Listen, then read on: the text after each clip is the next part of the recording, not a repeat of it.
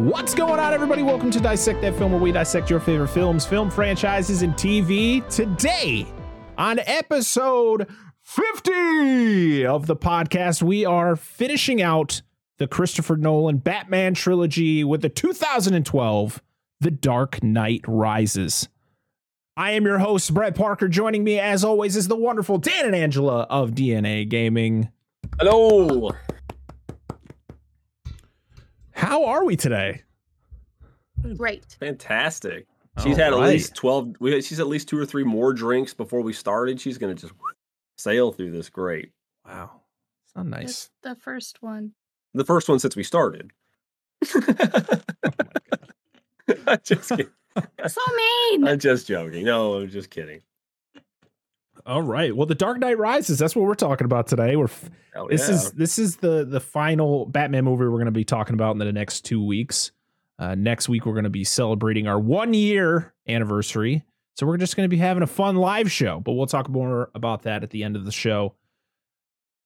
W- Let's go around the room as we always do and talk about our thoughts and our, you know, maybe, you know, talk about you don't have to talk about just watching it recently, but talk about your history with this movie. And of course, we start with the wonderful DNA Gaming. Go for it. right. Yes. I got to go first. You always get to go first. Not always. No, not always. Fair. I was working in a movie theater when this movie came out. I was manager, general manager of a theater. Uh, we took this is prior to Ridley being born. We went and seen this movie. So one kid, I remember going in. This was the only Nolan Batman movie that I watched in theaters. I don't know why, but this is the only one we did. Mhm. But that's like a, I guess, a little bit of a build up. But I loved the movie. I think it thought it was fantastic. I remember watching it. We watched it together. Was Victor? Did Victor go with us? Yes, and he fell asleep. Yeah, well, it was a long movie. He was like four at the time, so He fell asleep in the chair. that, that's fair. But really, I, I you know, I just I love the movie. I remember countless times. You know, we used to do walkthroughs to make sure that nobody was you know being stupid in movie theaters. And I would just stand there and watch that movie longer than I should have. and it's like I ended up seeing that movie. I did the same with Pacific Rim. I ended up seeing that movie probably, if you really break it down, probably like three or four times in theaters. If you actually just break down me watching it while it ran, because we had it for like a month, because it was such a high grossing film. But no, uh, I, I adore this movie so much. I really, really do. It's probably one of my, probably up there with one of my favorite Batman movies ever. Not just because of the Bane memes, but I absolutely adore Bane. Uh, memes aside, memes aside, not me at all. Memes aside, I thought Tom Hardy did a amazing job as Bane in this. He could have not have done the the character better, in my opinion. The only thing they could have done is given given him Venom, but it affected nothing in the story with him not having it. He Mhm. still acted like Bane. But but he is but he does get Venom just in a different franchise. Yes, yes, yeah, yes, he does. He said, "You know what?" thing. He said, "You know what? Fucking Christopher Nolan screwed me over. He didn't give me the Venom, so I'm gonna go be Venom." And they're That's like, right, that's okay, right. Tom, that's fine. Whatever, man. E- Even that gonna go get dude, he myself. even got Eminem to write a song about him. oh God, that song. Uh, no, but it, it like Oh. it's a really it's a good movie. It's a good movie. It's a great it is a great fucking movie. I love it so much. Uh, it, it's just I'll do our we'll talk about more when we do our rankings, but I highly endorse this film. And Tom Hardy was one of my favorite parts of it, but I love pretty much everything about this movie. I just love how it played out. Felt great. Great good way to good way to wrap up that trilogy of films. I, I mean, I agree.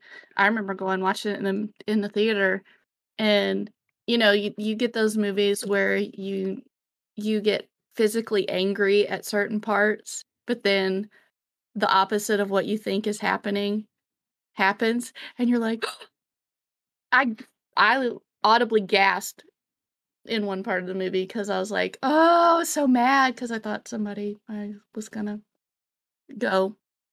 I was like, oh no. And I I almost cried because I'm like, no. And then later on you find out it doesn't happen. But yeah, I loved it. Loved it.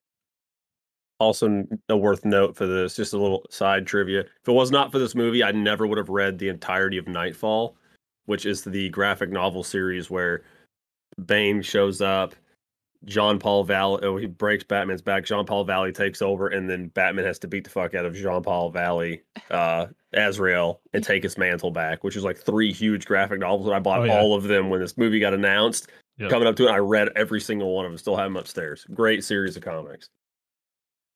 And you don't read much No, I don't. unless it's specific things like Yeah. you. Tab A into slot B, turn till click. Yeah, that kind of thing. Give me the picture box. Yeah. yes. No. No. Like Uh, I. That was a small soldiers reference. If you really want to dig for it, that was a I small s- soldiers. I just reference. watched that recently. That old Joe Really? I've not seen that movie. I've not seen that movie. I've not seen that movie since it was in theaters. Joe Dante directed Gremlins Yeah, I yeah, exactly. That's why it's got those dark themes, man. and The Howling, which, uh, as of this recording, is celebrating an anniversary. So happy Really? anniversary to The Howling. I've never I'd seen those. are like, aren't those like hypersexualized werewolf movies? I think so. Never seen it. Um, Oh, cool. but yeah, I just thought I'd throw it in there since it's been posted all over Twitter. Uh, yeah, I can't believe that it's already been almost 10 years for this movie. I mean, I remember going to see it in theaters like it was yesterday. You know, I saw, I think I Mhm. saw it opening weekend because I, I love this trilogy. It's We just, did. it's so good. It's just so good. Uh, It, it's crazy to think about. Like, I, I don't want to spoil like my rankings, but I'm just gonna state like this is the this is probably my least favorite of the Dark Knight trilogy from the Dark Knight trilogy, but it's just you know it's a good movie when it's the worst like for me it's the worst of the trilogy, but it's still better than like more than 50% of the other Batman movies that have been made. It Well, and how many how many franchises go longer runs, two, three movies, whatever, and then by the time they get to the end, they kind of like fall on their face. yeah. And this this franchise doesn't do that. I don't think. I think very- I, I love this movie. Yeah, I'm biased it's as fuck. It's a very divisive film though cuz there are a lot of people like us that support it and really love it. Um and there are a lot of people who don't like it that have I do know that. really that you know they think that it's a huge drop off from the Dark Knight, which you know the Dark Knight is one of those films that people just didn't expect to be as good as it was. So trying to live up to that film, it uh, just to me is impossible. You're, I, I Yeah. feel that Christopher Nolan wasn't trying to surpass the Dark Knight. He was just trying to make a good conclusion to this trilogy, and I think he did a very good job with it. Even though there are a lot of things that I looked at and went, "This doesn't make sense. This doesn't make sense." A lot of times in this movie, there were things I saw that were like, "Why does? Why are they doing that? Why does that look like that?" It's weird. That's why it sucks uh, when movies decide, like, you know, hey, for Gotham City, we're going to take, we're going to use Chicago as the backdrop, and you're going to notice things from Chicago.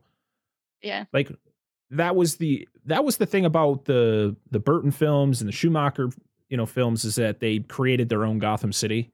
They weren't using something that already existed, and then you had to just kind of expand your disbelief and be like, oh, okay, this feels like Gotham. This movie was the worst of the three when it came to like feeling Oh, like Gotham yeah. City because you're like, that's that's New York City. That's Yeah. that's literally New York City, and they added some bridges, and it didn't feel like Chicago, which was what the Dark Knight was set in. It Yeah. was weird. It was weird. Well, they. I think I thought this, other films that did that to kind of just differentiate themselves is I thought the Batman did a pretty good job of not Yeah. feeling like whatever. ci- I don't even know what city it was based on. it was it was got it was just their own creation. It was Gotham's. It, it made you feel like this is Gotham. As it should be. It does not exist in reality.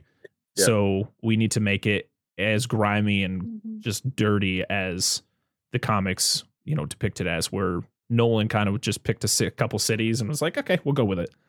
yeah. Which My, my comment Was- about which was one of my Football. gripes. Oh, I knew I forgot to do something.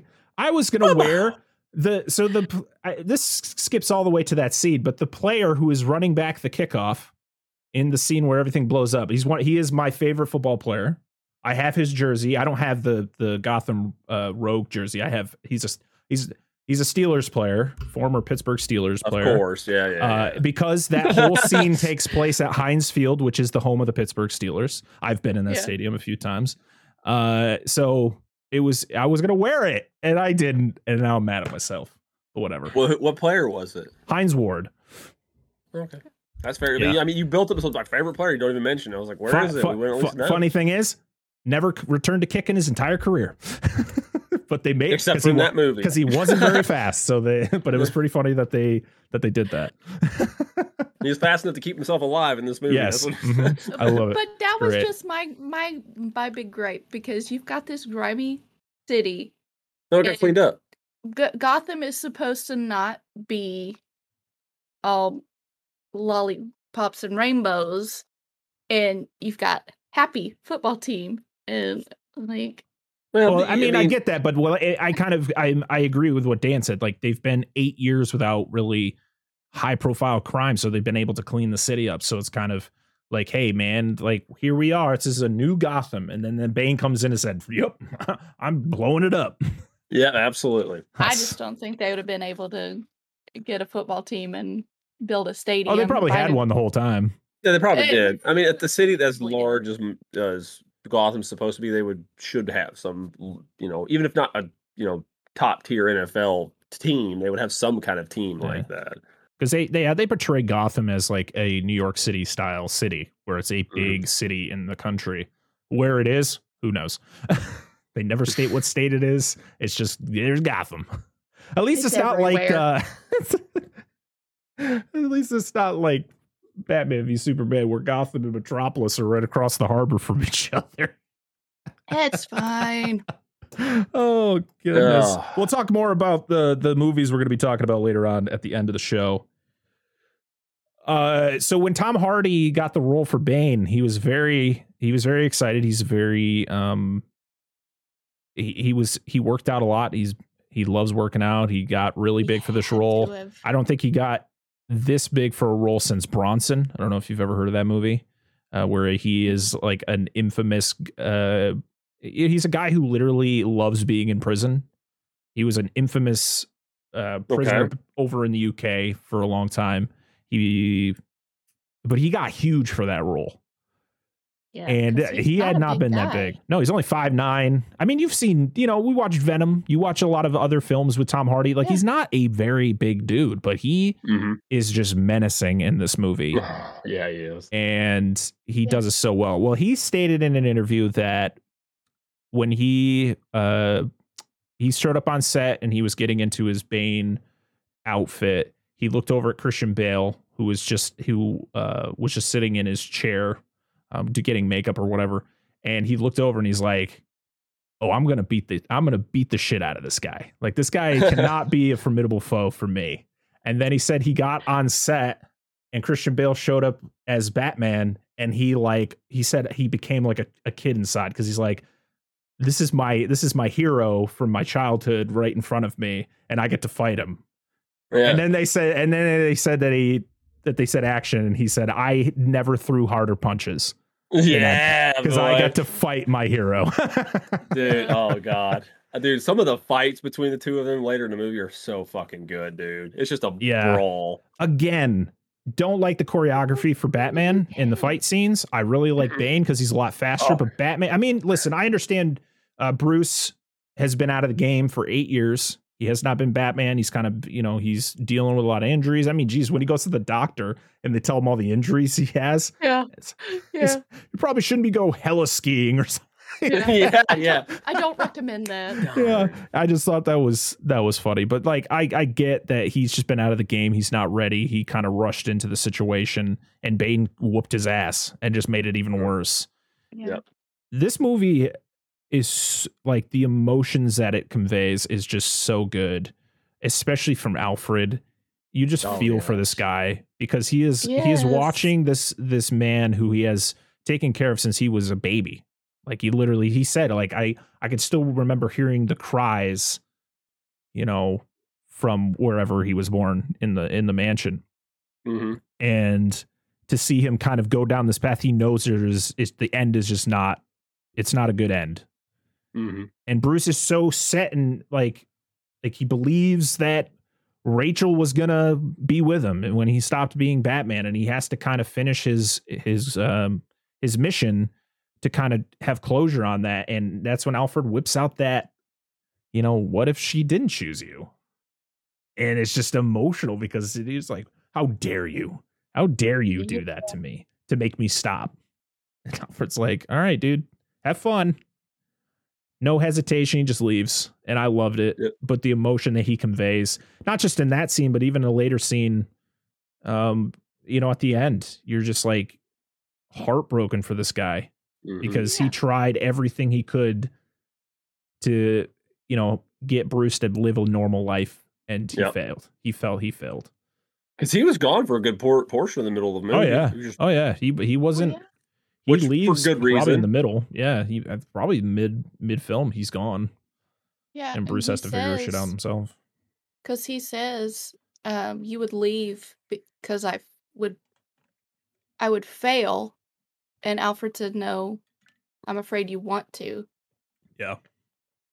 I was like, Alfred is breaking my heart. yeah. Oh, Dean or Michael Caine. Michael Caine. There's the one. Yeah. So good. So good. It's fantastic.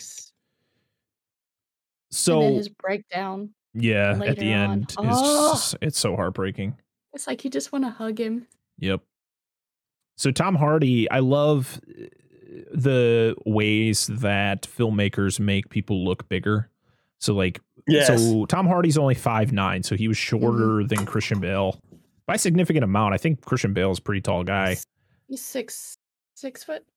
Oh, is he only that much taller? Because yeah, so Tom Hardy's Yeah. five nine, which is you know relatively shorter for No, I mean a male. still. and he wore three inch lifts in his shoes to make him seem taller. And there was a lot of shots where they're zooming, they're aiming up at him, Mhm. which makes him even look even bigger. So there's a lot of shots. There's not a lot of shots where it's aiming directly at him from like where you can see his entire body. It's a lot of um, you know, waist up or it's like going up. Like especially mm-hmm. when Gordon gets dragged down to his lair and it's mostly from the perspective of Gordon as he's walking towards the camera and he's talking to the guy the henchman there. I th- I love that, you know, the trick the camera tricks that they do to Yeah. to make you know people who might not be as big as they are portrayed on film look way bigger. Very and- good cinematography. Yeah. Yeah. His it- so a lot of people make fun of the voice of Bane. I think it fits perfectly with this character. The only gripe Oh. I have with the whole thing is the way it sounds. It's like it did not sound genuine. It did not sound like Tom Hardy was actually talking. It all sounded ADR It all yes, and it always yes. sounded the same volume. And it was very like jarring in some spots where you're just like, why is he so loud? Like, I understand they had to. So initially, when they screened the film, a lot of people couldn't understand what he was saying because he was very muffled. So Yeah, Christopher Nolan so. went back in and was just like, just turn him up, just whoop, just literally just turn up his the volume uh, on that audio, and that's why it sounds like that. It's just very jarring to me. I love it- his it voice, is. but it's just like it just doesn't seem like it's generally coming out of his device. And there's parts where it's like, does he have a speaker in there so he can speak to an entire crowd of people? Yeah. But then you've got on the opposite end, you have Batman. And when they're talking to each other, I'm like, Sticks Batman? gravel in his mouth. what'd you say? Can can you speak up? We're in the middle of a fight, Batman. Speak up, motherfucker. Yeah, like he literally took a, a he took a a handful of gravel and just shoved it in his mouth and then tried to talk. I think the scene where it's most obvious. it was obvious his teeth. It wasn't gravel, it was his teeth. well, it was Oh, somebody's okay. teeth. Or- Uh, Can't think the scene that you noticed the Bane Bane the most being for me being 80 yard was where during right before the football game where the kids singing the national anthem. He's got a lovely, And- lovely voice. What a lovely, lovely voice! That's it, and that then, was, like, uh, improvised. Very ADR. I was like, that's because it's so much louder than everything Yeah. else. I don't give a fuck. I, It's I can understand, like, Yeah. from a technical standpoint, it's not right. I don't give a shit personally. Right. I think it's amazing. That line was improvised, by the way. I had heard that. Yeah. I if and, and also they're not uh, when you're in the NFL or whatever sporting event, you're not you're not having this little creepy kid do the national anthem. That was the creepiest national anthem I've ever heard in my life. They're not doing that. It's terrible. I will say this. I will say this. yeah. It's waiting for like an I- omen situation. Damien, this is for you, Damien. starts pushing people down the steps and shit. um, I will say this: I know it was ad libbed, the line that he delivered there, but even though like he's supposed to be like the bad guy, because Saris was watching us, I had to explain this to her, but um it, it just seemed like it humanized him like he had a goal but he's not like a horror like i don't know to me it did a little bit and he's like he he cares about things he's just not just a bad guy but I he has a mission that he is there to Well, do right. I mean, yeah, he does care for things because he cares for, you know, one of the characters in the movie very much. Yeah. Like he's in love Oh, with yeah. this person. Like he's Yeah. he's doing what she is telling him to do because the whole mission was to, you know, finish what Ra's al Ghul had started, Yeah. but it was all because this other person was conveying him to do it because he was ultimately kicked out of the League of Shadows. Mm-hmm. Yeah, we're jumping all over the place, everybody. I understand. I'm sorry. We're gonna get to it too, but whatever. We're we're talking about this. Yeah. This we get um we get cameos from characters from prior films, especially one of our favorites. Uh one villain that has been in every single yes uh, movie in this trilogy. He comes back. We'll, we'll talk about the scene he's in later on, which was great. I love the the, Oh, the yeah. position they put him in. So good. Yeah. we twice get- actually twice in the movie because he does it Oh, to one of. Bane's men first and then right, and then he uh, comes back for yeah. Gordon. Yeah. Yeah. We get it, the suit looks a little different for Batman. Like it, it's A little bit, slightly. yeah. It looks like it's slightly modified compared to the Dark Mhm. Knight suit, uh, especially from the cape. We have a new iteration of Selina Kyle, which yes I actually really like this Selina Kyle. i Me did too I think to be honest, I think every Selina Kyle we've gotten on film has been really good. It's it's hard to kind of be Yeah. like, you know, this one's not very like Michelle Pfeiffer killed it. I think Anne Hathaway killed it, and Zoe Kravitz killed it in the Batman. You know, they I all think put they- their own little right. It's Oh, all comp- they're different versions of the character, they Yeah. put their own little spin on it it's nice and just the fact that we got a redemption for Bane after that abysmal Batman and Robin Bane, it just it's great. And the way that they Oh. completely like they modified this character to be you know, it, it that made sense to this universe because of the way that this is a very grounded Batman where these villains could exist in real life to a degree. but It's true, but realistically, like the only thing they really changed about him, outside of specifically where he was in prison and a little bit of his origin, was that Was he the venom. Venom. Right. Yeah. Other than that, like he's literally just like he is in the comics. Like he's a very smart, very strong man. Like that's how he's always been. Now I feel stupid. Why? Uh, the guy that plays Stryver. What about him? he was in Pacific Rim. Yeah, I know. I know who he is. He's one of the scientists of Pacific Rim. I was like, I know where I've seen him Yeah. before. It's Who played, fantastic. who played who? Stryver. Who's Stryver? He's the first dude that uh it's the first guy that goes up in front of Jonathan Crane. Exile Oh. or death? Oh, Exile. What All a, what a great, what a great. yeah, whole he ends up thing's playing one of the doctors. It's like, why does We he look so we also get it like a small like there's a nod at Deadshot in this movie. Bane's little side kick there, the one who had usually uses the sniper. Oh, you know that guy. So that they that was kind of a um you know it wasn't like straight up like this is Deadshot, but that is like a nod to head, uh, to Deadshot because this dude is deadly with the sniper in this movie and Oh, okay. the things that he does. Yeah, I thought I never put those together, but that's fair. I can see where you're getting at now. I think he is credited as. That one guy. I love the the guy A that's credited as Yuppie. Yuppie. Yuppie is best credit ever. Rich Twit. That's another good credit. There you go.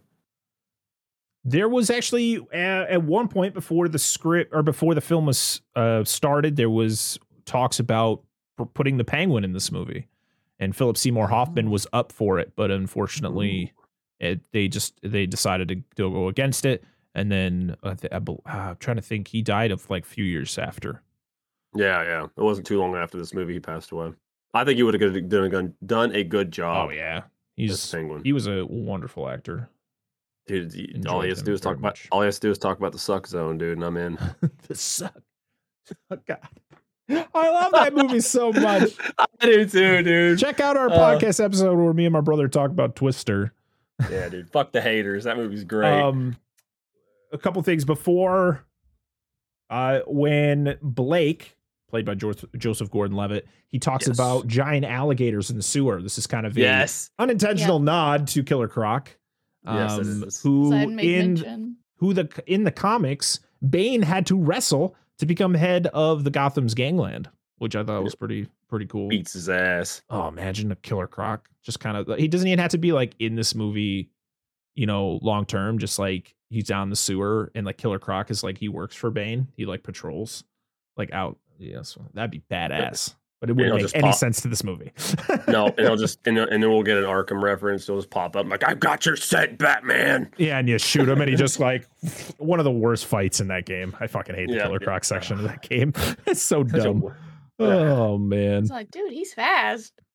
And then he just goes away. Eh, so- so Anne Hathaway, when she auditioned for this movie, she thought she was going to be auditioning for the role of Harley Quinn because the fact that the Joker was in the prior movie.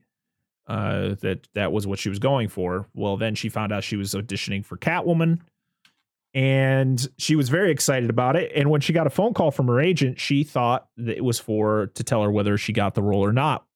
And she immediately like got really excited and screamed like, "I'm Catwoman!" And they're like, "Sorry, this isn't what this is about. This is about if you would like to host the Academy Awards." No. So wasn't she kind of burned? Like she was kind of like numb to it because she got her hopes up for Catwoman Yeah. and just like, Yeah. And then I guess it was like not soon after she got the call saying she was going to be Catwoman. Just imagine that. oh, like, I'm fuck the Academy like, Awards. No, seriously, fuck the Academy Awards. Yeah, it's like I wanted to be Catwoman. I would have been more ex- honestly if I was in her shoes. I would have been more excited to be Catwoman too. Yeah. So yeah, I mean, my final my final thought before we get into the plot of this movie is this is possibly one of the greatest trilogies ever to be put on film. I concur. Yeah. People can say what they want about this movie because when it comes to problem, like anyone who has a problem with this trilogy, it's usually about The Dark Knight Rises. It's a movie that literally comes after probably one of the greatest films ever made. So Yep. it's really hard to compete with that. You're like like I said before, it's it's just trying to complete a good trilogy. And I think Just- they did a damn good job doing it. Hmm Just think of this, guys. At least this movie did not have Batman fighting bad guys with Ewoks running throughout the streets of Gotham. So just remember that. That happened in another popular trilogy. Oh, oh. Because because I was gonna say you talked we were talking about trilogies that just don't really deliver as well on the third. And admittedly, Return of the Jedi is a good movie, but Empire Strikes Strikes Back is a phenomenal Exactly. fucking movie. People will talk about how Empire Strikes Back is like the best, like it's the greatest Star Wars movie ever made, and it's the second film of a trilogy. Yeah. Yep. It's Unfortunately, for me, it's- Attack of the Clones was not one of those things. That was the worst of a trilogy. oh, Spider-Man God. 2. People consider Spider-Man Yes. 2 the best of the trilogy, and then Spider-Man 3 came out, and that movie was trash. It's not you know it's not the same thing, but you go with Aliens and Alien Three or Terminator Two and the Terminator Three. Oh, same God. thing. It's not trilogies, but you know the second Right. entry being Yeah. People just need to chill out. This is a goddamn good movie. yeah, it's and right. Fuck I'm them very, people. Yeah. Wait, I gotta fix. I gotta fix this here. I gotta put it on display so everyone can see it. There it is. My collector's edition, Dark Knight Rises Blu-ray. All right. Are we ready to talk about the plot? Hell yeah, we are. All right. Here we go. So this movie opens as all Batman movies open. They open with like a really cool like scene where it's like something forms into the bat symbol. And this Yes. is ice where the ice cracks and it cracks into the uh into the bat symbol. We didn't talk about the the Dark Knight uh one. That was fire where the symbol comes out Yep. of like flames. Oh wait, before we get into the plot, we got to talk about some of the like, you know, the the normal stuff like bo- uh, box office and all that. So the- the Dark Knight Rises was released uh, June 16th, 2012 in New York City and the rest of the United States and the UK was released July 20th, 2012. It ran Oh, at two, for my birth. two hours and 45 minutes. People were talking about, you know, the Batman being long. This was a long movie, but you know what? This was another one where it was almost three hours long and it didn't feel it. No, it's- It's just so good that it just keeps you so, you know, you're so focused on it that you just ignore everything else. Uh, yeah, I couldn't S- take notes. yeah, she stopped. She's like, nah, nope. hey, listen, my daughter does not normally watch movies like this, but she literally sat down through from right before the football scene all the way through, and she kind of like cuddled up next to me and was like, "Sissy, it's okay. There has to be a bad guy. He's a great one, but he has to be a bad guy. She It's, just it's doesn't like to see people get hurt. hurt or Uh. people be scary. So, but it's fucking Bane. yeah, go on. Sorry, sorry. The budget on this film was $230 million and it made $1.081 billion, beating out The Dark Knight. Um, not by much, but it beat, uh, but it was another billion dollar movie. Yeah. And it was third highest grossing film of 2012 because unfortunately this had to go up against The Avengers. And I don't know what the second film was that year to to do it. And it's the seven it, at the time it was the seventh highest grossing film of all time. Well, admittedly, the the people were watching that for sure, but the Avengers actually came out over two months, two and a half months prior to this film being released. It's true, but it's the Because Avengers. the Avengers came out, the Avengers came out uh, May third. Because I started working at the theater May fifth. I literally Oh, started working yeah, the opening weekend of Avengers.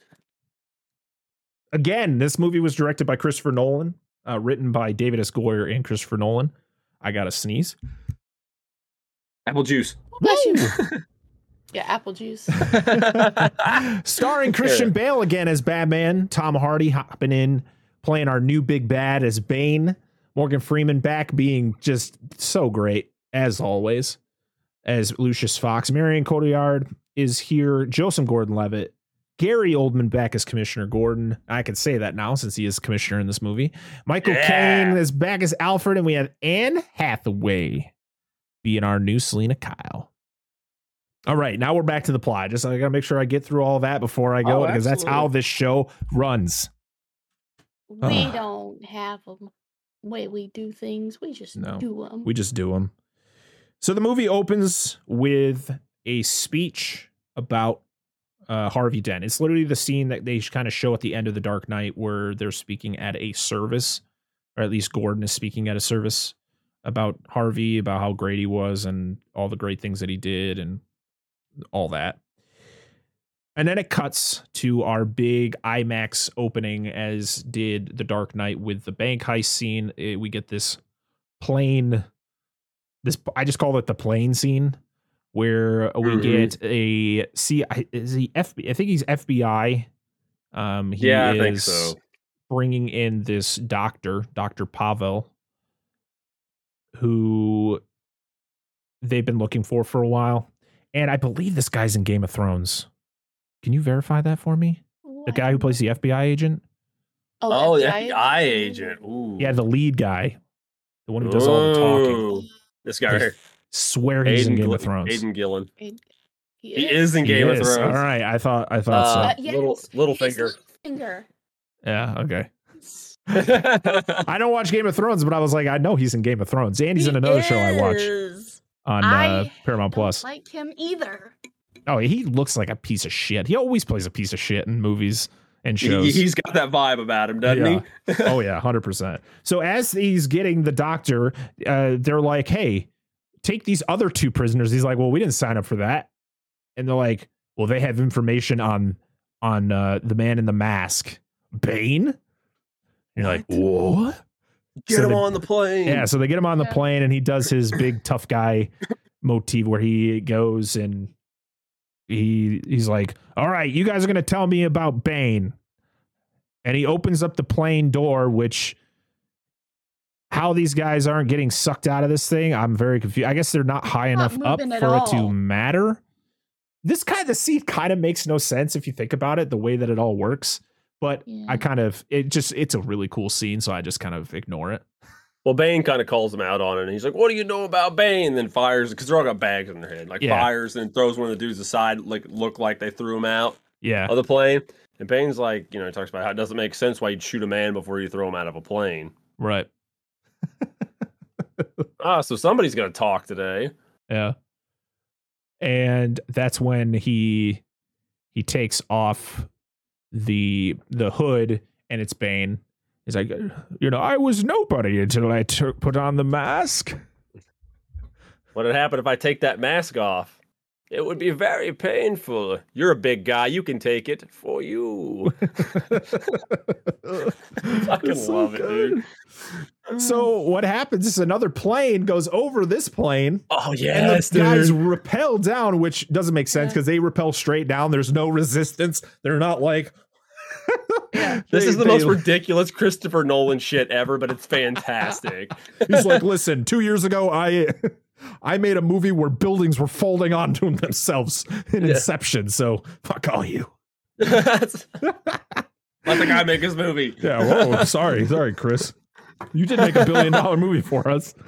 and uh yeah, so they repel, they shoot the plane, and then they attach like uh, like devices to it so that the plane gets like flipped upside down. I love this look. It's all practical, by the way. There's no CG in this in this shot at all. I've seen the so behind the scenes of this. It's fantastic. So the wings get ripped off, the top gets blown out.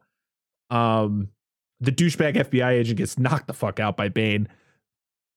And what they need to do is they need to stage this plane crash so that it's like Dr. Pa- is it pa- I think it's Pavel, right? Yeah. And they need to stage it to look like he died in the plane crash. So they do a blood infusion where they take some of his blood and put it into a dead body, which is just weird as hell. Oh, it's so good, dude. It's like that's And fucking then- wild. Yeah. And then Mid-flight. I love uh I love the the part though where the guy, the one of the crew guys is like about to put his parachute. I was like, not you, brother. Somebody Yeah. needs to go down with the plane. Yes. Is the as the fire started? It's rising. And yeah, then, and then just like God damn, so good. fucking movie, dude. Oh, oh, man. So it has been eight years since the ending, since the end events of The Dark Knight. There is kind of a it's D- Harvey Dent Day, where they all get together. They have like fundraisers and stuff for him, and you know say nice things about him. And the mayor's talking at first, and it's happening at at the newly built Wayne Manor, or I, I mean, who knows when this was actually built, but the new Wayne Manor, newer and the mayor's talking about Harvey and about how Batman's a piece of garbage. And then Fuck Batman. yeah. and then Gordon comes up and he's got a whole speech written up about the truth, but he can't tell it. Yeah, And I- folds it up and puts it in his jacket. Yeah. I love the shot though of the roof where you see just the silhouette of Bruce up on the roof. They pan up there. Um, you have, you know, you have this crap, this shitty politician, which you know this guy always plays a piece of garbage. Fun fact: he would play um, Thomas Wayne in Joker, the Joaquin Phoenix movie. It was guy- it was this Ben Mendelsohn or whatever. No, uh, Brett Cullen. He played the politician that Selina kind of oh, takes over. God, yes. Yeah. He would he would literally play Thomas Wayne in Joker, uh, where he plays a kind of a, a very similar version to this character, as Thomas like Thomas Wayne is a piece of shit in that movie. So Okay, fair, fair. Oh, he's from the blacklist. So yeah, so they talk about how they're going to. We also meet Matthew Modine's character Foley, who is another piece of garbage character, just a whiny little bitch. Uh, Matthew Modine, if you don't know who he is, he was in Stranger Things. He played Papa, and I know him. From- and he was in uh, Full Metal Jacket back in the Really? late 80s. Yes, he was. Oh, I think his name was literally Joker. Like that was his nickname. He wore the glasses. Oh. He was uh, yes. yeah, along with um Vincent D'Onofrio, Yep. Played um one of the best Fuck. fucking op- one of the best begin like first parts of a movie of all time. Full Metal Jacket. Stanley oh, shit, I cannot believe legend. I I cannot believe I blanked his name.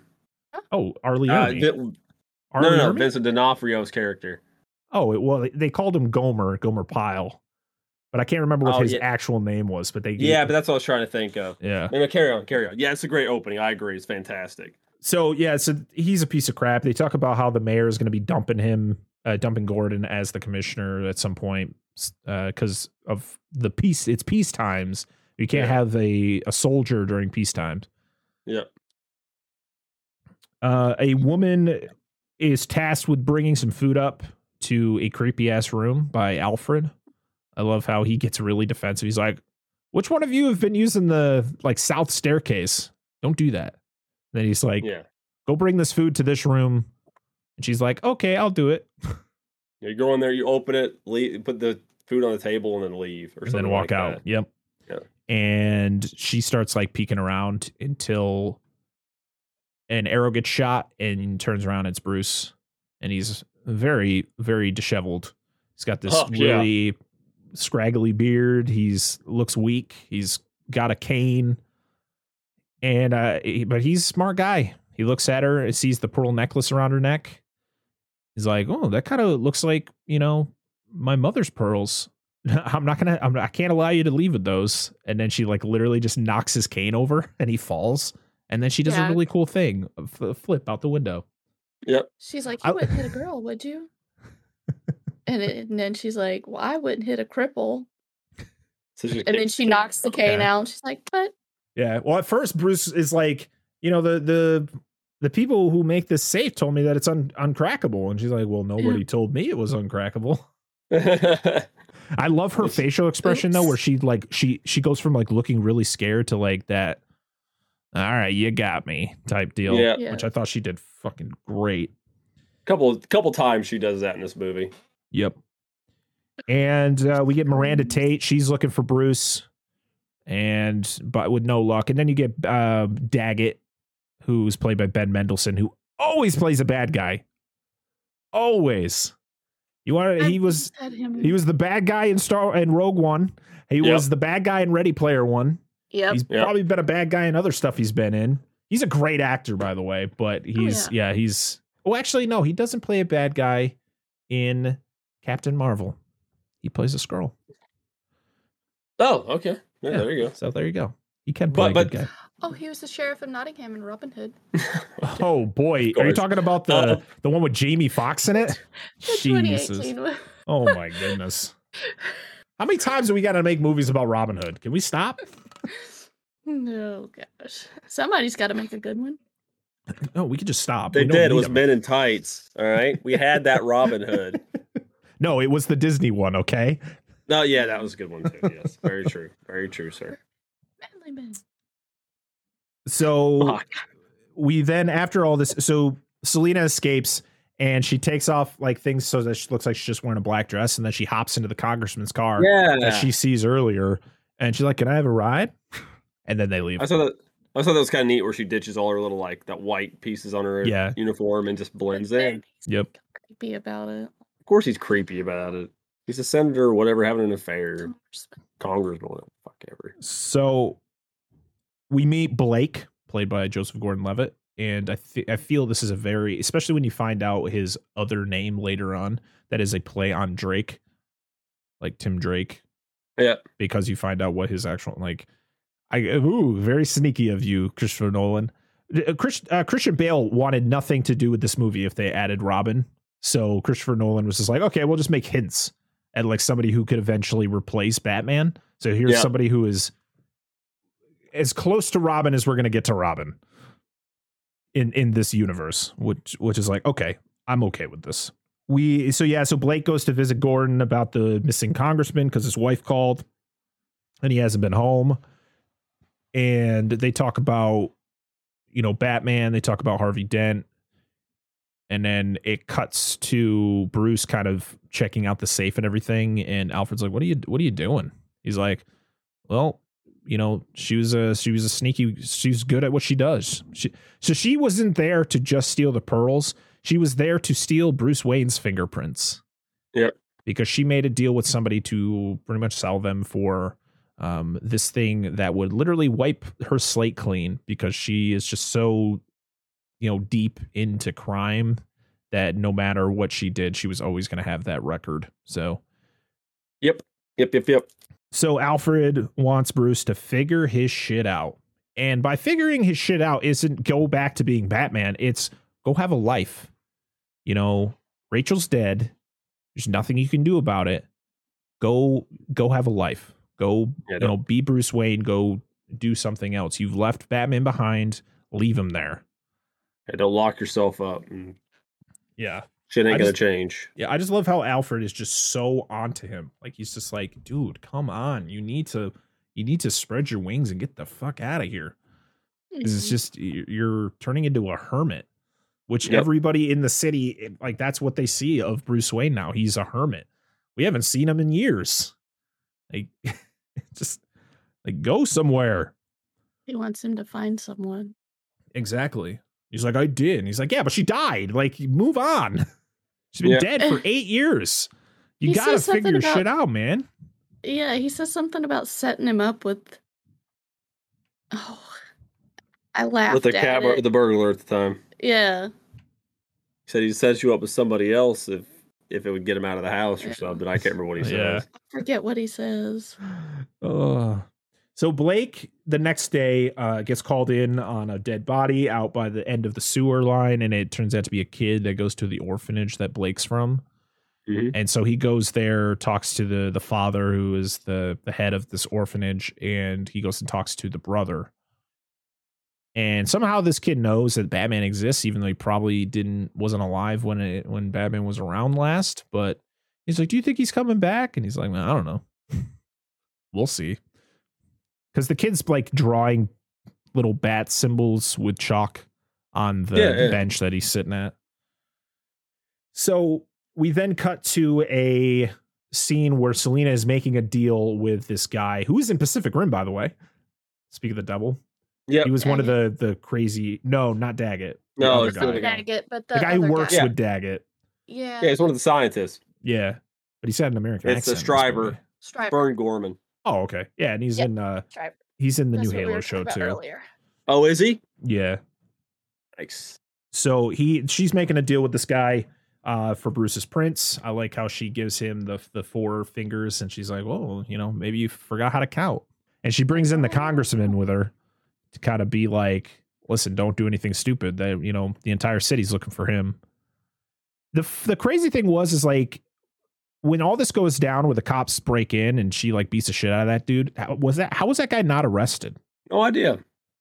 They just Good question. Oh, yeah, it, it was it was a weird situation. So yeah, everything goes sideways. The place gets shot up. The congressman gets shot in the leg. I like how she Yeah. like she. I love when she's like screaming because she's scared, but then she like yes. turns it off real quick, walks up to him, is like, "Just put some pressure on that, sweetheart." Then walks out. Yep. Call me. Yeah, Like that ain't happening. yeah. And Gordon's there, and he he gives chase because everybody goes down into this manhole. Why is the commissioner going down there? Why? Just that's just go, I guess that's how Gordon is. He's just a very, you know, gung ho type of uh, person. So he goes down there, and I I mean even Blake is like, did the commissioner go down there? Why did he go down there? Yeah. That's a dumb thing to do. And then that Foley guy swear is just there to hope to God that freaking Gordon dies so that he can take over as commissioner. Pretty much. Because he sucks. So and we always go got- down there. Yeah, he's always giving shit to Blake too. He always calls him a hothead. Yeah, Blake's like, we gotta go down there and get him. He's like, we're going nowhere without blah blah blah. And I'm like, Yeah. dude, It's Yeah. like, can somebody push him down this hole? please, Please. please. And It's just- Gordon gets ambushed by a couple guys, and then he's dragged. And this is when we come to face to face with a very shirtless Bane who is just ripped. ripped. He's got it's- scars this- along his back. Yeah, up his spine and shit. I was Yeah. like, wow. Yeah, he got fucked up. Yeah, he did. And the whole time, instead of talking to Gordon, he's talking to this one dude. He's talking to this one henchman. He's like, Yeah, yeah. Why would you bring him here? He's like, It's the commissioner. He's like, Okay. Yeah. Why would you bring him down here? Like, this is just like stupid. And as like he's having that conversation, Gordon slides, you know, flips off and goes into the where the water's flowing, and Yeah. they shoot at him a couple times. He gets shot in the leg. Well, he tells Bane tells the guy to search him. He says, "Search him, then I'm gonna kill you." He, he Yeah. kills the other dude. He's Yeah. like, search him, and then I'm gonna kill imagine that. you. Yeah. Imagine that order is like search him and then I kill you, and you're like, I Yeah, don't want to die. Like I gotta, like, I'm gonna search this guy really finds slow. he finds his. the speech, yeah, Yeah. which will come into play later on. So yeah, Gordon escapes. He gets shot, and then uh, they're like, "We'll go after him," and he's like. But he's already probably, you know, this far, and he's like, There's- and he shoots him, and he's like, "Well, there He you gives. go." He's like, he's like he's like um no, he says there's like hundreds of those culverts or drain ditches he could be Yeah. anywhere. He's like, well then follow him. Yeah, he and gives him a shoots him. phone and then Yep. shoots them and way to track him and buy. Yeah. Bane is just so like he doesn't take excuses. He doesn't take any Nope. shit from anybody. Like, Mm, don't be an idiot. yeah, go get him. He's after. Yeah. Everybody's expendable. Everybody. So Blake, yeah, Yeah. He just uses everybody else. He knows what he's after. He knows how to get people to follow him. Yep. Bane or blah Bane. Blake visits Wayne at Wayne Manor. He pretty much Blake just figures out that Batman, like Bruce Wayne is Batman, like which was kind of it was like okay, that's just gonna how be how it is, and he pretty much talks to him about like how he was an orphan and the Wayne Foundation used to give up a lot of money to um to this orphanage and then the money just stopped. Yep. And that was what Bruce was more concerned about, other than the fact that Blake figured out that Bruce is Batman. Yeah. He's like, why did the He's money like- stop? He's like, I don't know. Maybe you should uh, go outside and, you know, figure shit out. Right? And that's kind of what puts a kick in the ass for Bruce to kind of get out, and figure thing what the hell is going on on the outside. Yeah, because he asks he asks Alfred, why did the money stop? He's like, Well, it was fueled it was it was funded by profits from Wayne Enterprises. You got to have profits. Yeah, you gotta have profits. Yeah. I mean, So he takes one of his. I like how he asks, like, "Do we have any cars left around here?" He's like, "Yeah, we have a couple." And of course, one of them's a Lamborghini. Of course. And he drives to get checked out. And the guy, the the doctor, is played by Thomas Lennon, who's Yes. hilarious. He's in Reno 911, and he's been in a bunch of Oh, comedies. Just to see him in this was like, all right, let's go. Yeah, I mean, right. it has like a five second part, but it was it was great to see him. He pretty much tells him all of his ailments. He's like, you literally have no cartilage in your knee. You don't have this. You don't have that. You like your brain has a lot of scar tissue on it. Your lungs have a lot of scar tissue. It's like, yeah, I, I would I would advise to not do some hell, that hella skiing. yeah, right. okay, thank you. it's like okay. And the only, I mean, pretty much the main reason he goes to the hospital is so that he can visit Gordon because he asks Alfred, he's like, Yeah. you know, set me up an appointment at at the hospital. He's like, which one? Wherever Gordon's staying. So he goes to visit Gordon. I like how he's in his suit. The only thing he does is put a ski mask on, and he's taught Yeah. like, and Gordon knows it's Batman because he talks like, you know, he does the voice and all that, and you know, Yeah. Gordon is pretty much telling him like, you know, Gotham needs Batman again. Like, I, you know, from what I've seen, from what I saw, Batman needs to come back. And he's like, but what if he can't? What if he? What if that can't happen? He's like, it, it has to, or we're screwed. Yeah. So uh, Bruce goes, then goes to a ball. It's a masquerade ball. I like my son Yep. literally was like, why are they? Why is everyone wearing a mask? Because it's a it's a masquerade ball, and this is very um similar to the masquerade ball scene in Batman Returns. Like I feel this was kind of a little tip of the hat to that scene because that's how Bruce and you know Selina kind of meet up without Yep. being in co- you know it's that that moment i mean in that film it was the moment they figured out who each other was but um this was just kind of a a reunion for bruce and selina as like hey i'm gonna need to take those pearls back you know Yeah. and then she you know he's just asking like what did you you know what did you need with with my prints and what did you like just asking her a bunch of questions you know about the clean slate and you know if if you've done the things i've done you can't you can't erase it. You know that's this is just how life is. And then at the end she steals the keys to his car and oh well your wife said that she would meet you home my wife You would be taking a Yeah. you'd be taking a, Mm. ca- a taxi home. i like the guy though that he stole the dance from he's like you scared her away Yes. Yeah. like what the Oh, Oh, Not and- oh. quite.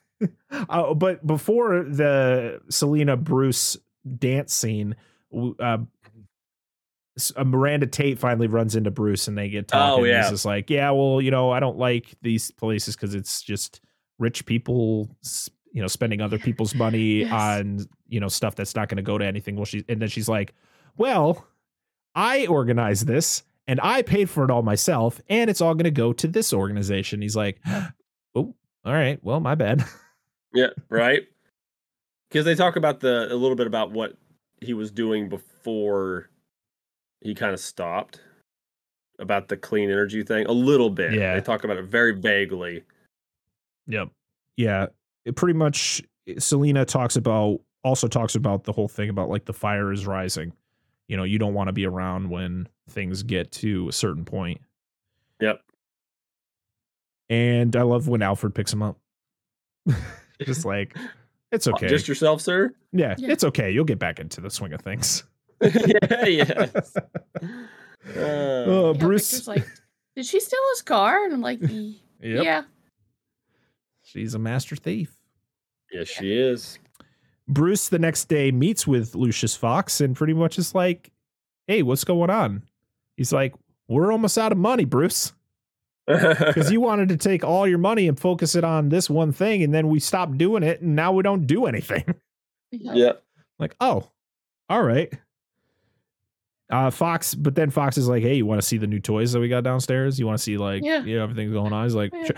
"I want to know how they hide all this because he said they, that he hides it and it's not on the books, but yet it's just literal like, it's the size of the building, like it's an Yeah. entire floor of all. It's like an armory."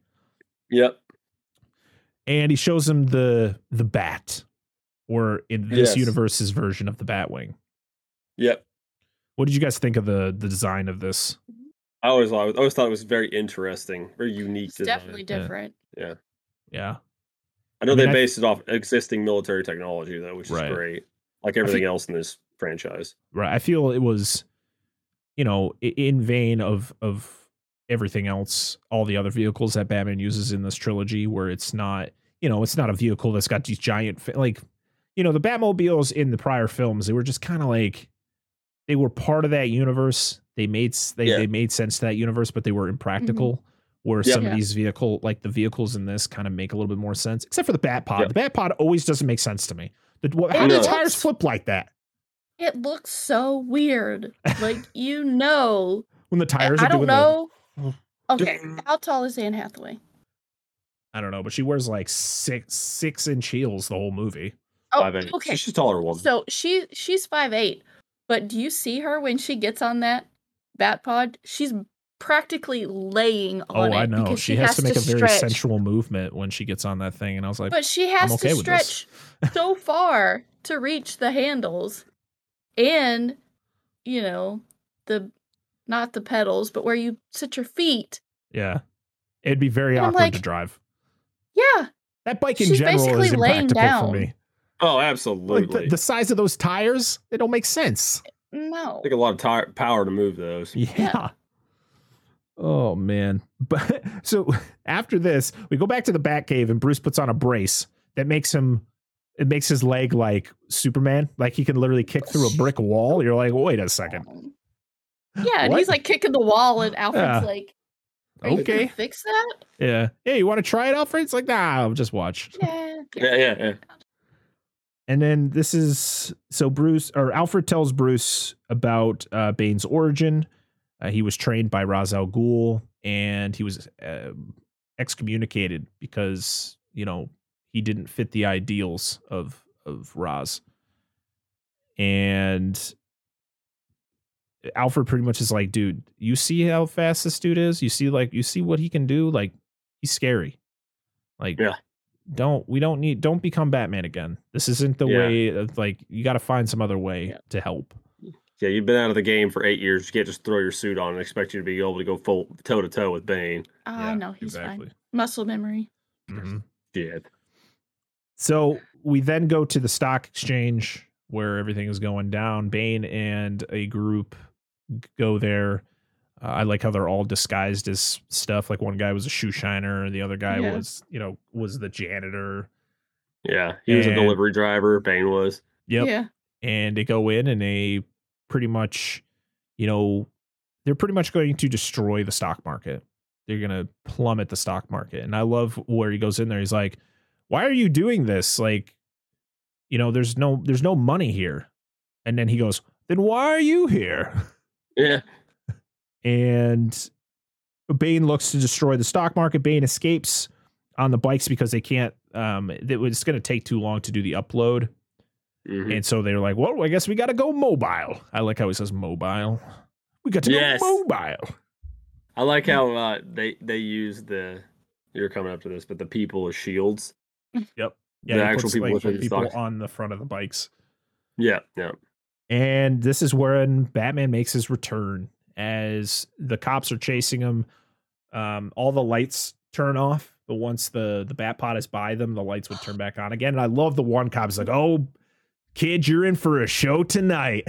Yeah, yeah, you can tell he's an old an old hat, man. yeah, this cop is pumped that Batman's back. Oh yeah. yeah. And I like how it, it- oh, Foley, this fucking guy, he's Ah. riding with Blake, and it- you know they they should be focusing on the task at hand. You know the the the guys that are riding around with hostages on their bikes, but instead he hears that Batman eh, has made an appearance, and it's like fuck that, we're going after Batman. I'm gonna, I'm do the gonna- one thing, Jim. Yeah. Yeah, I'm gonna do what Jim Gordon failed to do. Yeah. catch the bat. And but I I love how Batman like pops up. He's got like an EMP gun Yeah. that he shoots at the one thing, and then the cop shoots shoots at it, and he just turns at him. He's Yeah. like, "Put your gun down before you shoot something." Yeah. You just see that one too. He's like, oh, oh, sorry. Just glares at him. Yeah. And Batman looks so fucking good in all these shots. The way that Oh, they yeah, shot these scenes, it just made Batman look so awesome. Uh, where it's- it's dark, but the only light you're getting is from you know the police cars or the police helicopters. The Mhm. funniest thing though is like they stop at the there's like a roadblock with all these cop cars, and the, none of the cops are doing anything, and he shoots his gun at the ramp at the like the car transport. Yeah. Cops would be shooting.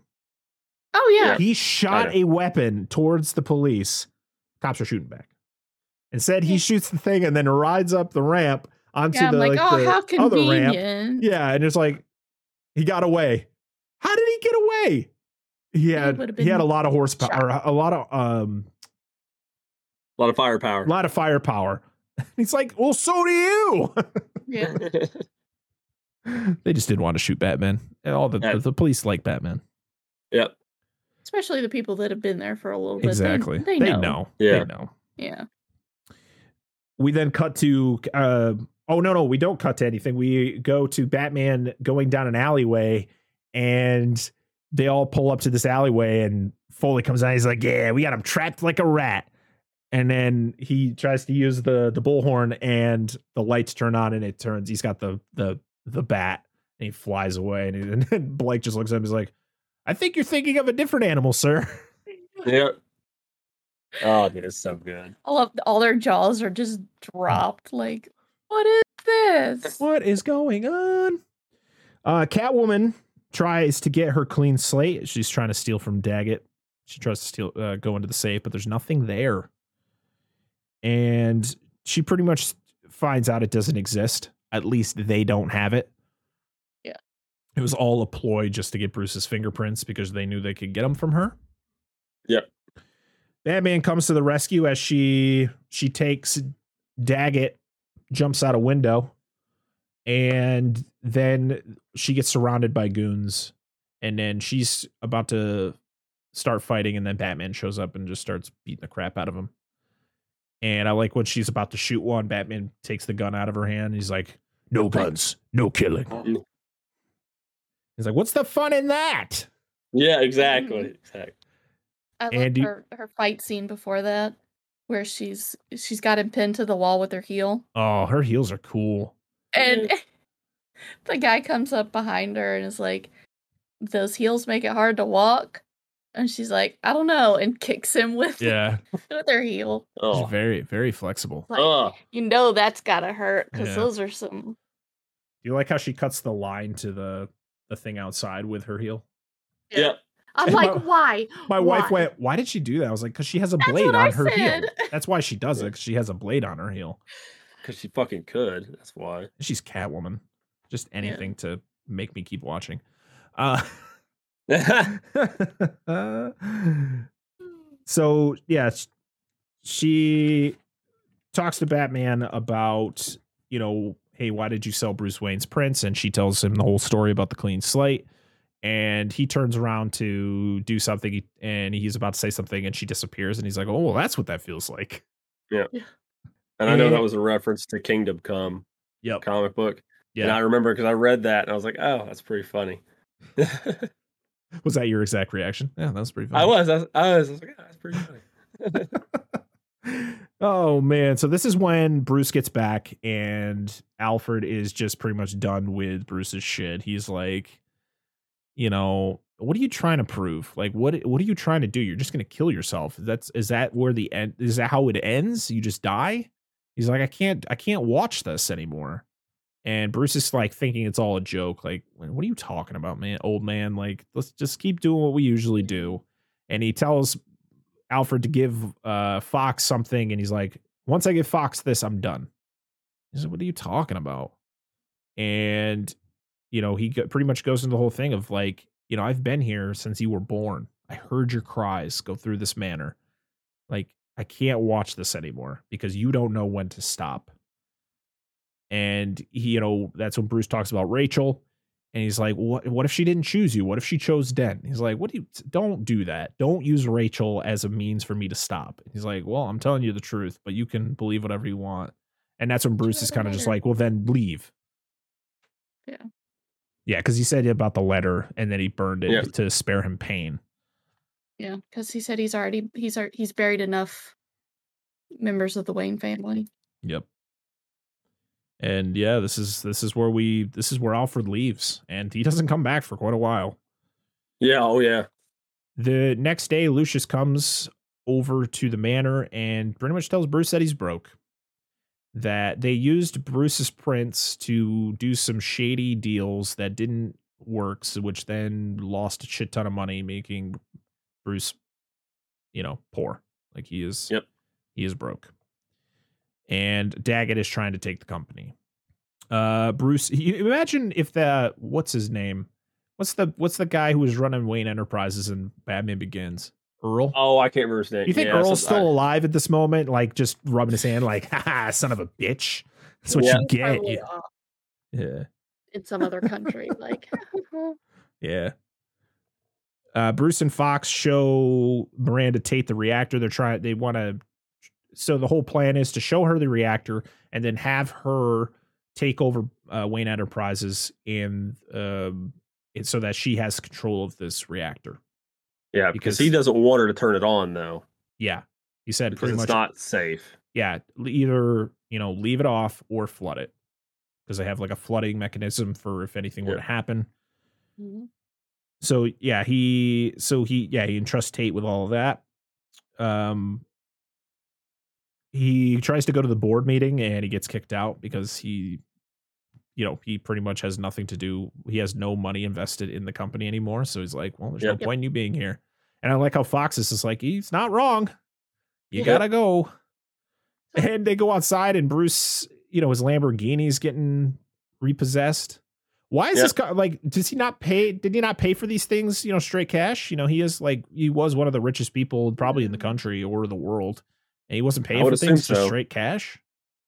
Maybe it's because he lost money for the company as kind of like a collateral thing where they have to take Could've certain things from him. Yeah, probably. so blake shows up and asks for a ride. He's like you know you want me to give you a ride? And the you know miranda gets control of the company. Daggett is pissed. And he takes a lot of his anger out on bane and bane's like yeah that's not happening. He's like i gave you a small i love how he just rests his he rests his hand on his shoulder. And he's Yeah. like i gave you a small fortune. He's like oh so you gave me money and you think you control me? Yeah, Yep. because he's like, "Do you feel in charge?" yeah. So and you can just see the straight fear in Daggett's face. And I love how the yep. other guy goes outside and can hear everything that's going on because he, he he kills him. Because they say the next day that they found him in a garbage in like a dumpster. Yeah. Um Bruce visits Selina at her apartment and tells her that his powerful friend has a clean slate. She's like, it doesn't exist. He's like, well, my my powerful friend says that it does. Yep. So she it's kind of like, you know, meet him at this place at this time and he, they'll work it out. Bruce goes home and he's locked out of the manor. And I like that Miranda Tate's there. And he's and she's like, do, do you have keys? He's like, I've never needed them. Yeah, yeah. Do they like go into like a break into like a one of the different doors, like wings yeah, they of the break into like a yeah, very easily too. He just kind of Yeah. pushes it open Oh. a little bit. And they lock your door. and then they had and then they do the deed, you know? They Because that's like needed. that was so Somebody's fast. gotta. there was no prior thing to show that like Bruce and Miranda had any like romantic like feelings for each other or anything or if it was just part of her game and yeah they sleep together and they talk about running away together and it's like what is happening here this is before you actually know anything like if this is your first time watching this movie you're kind of like what is Yeah. going on Yeah.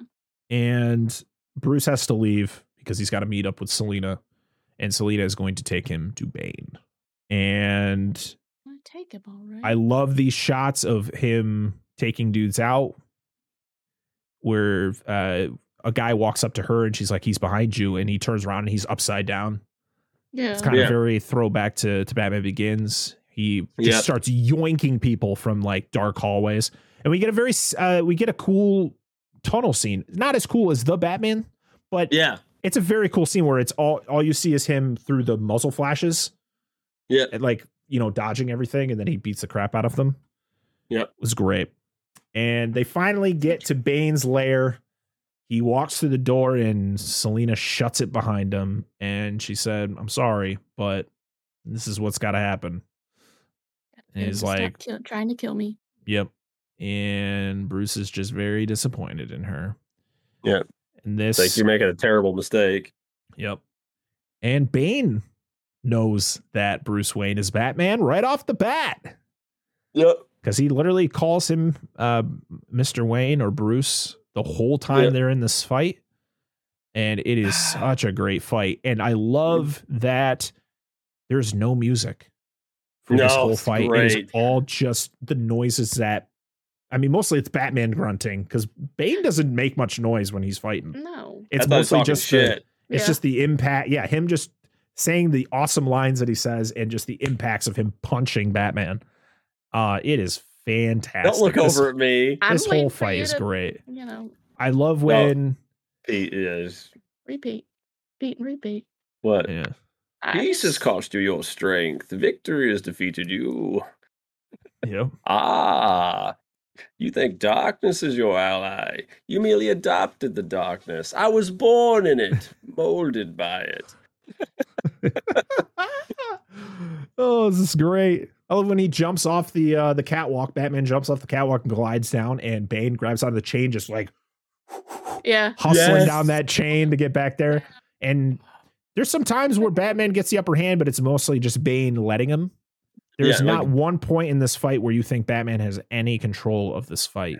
Bane is just Beats all his ass. he I just- mean, fucks just him up. punches him and Oh. he doesn't move. Like, oh, this is gonna be bad. oh my god, it's just so good.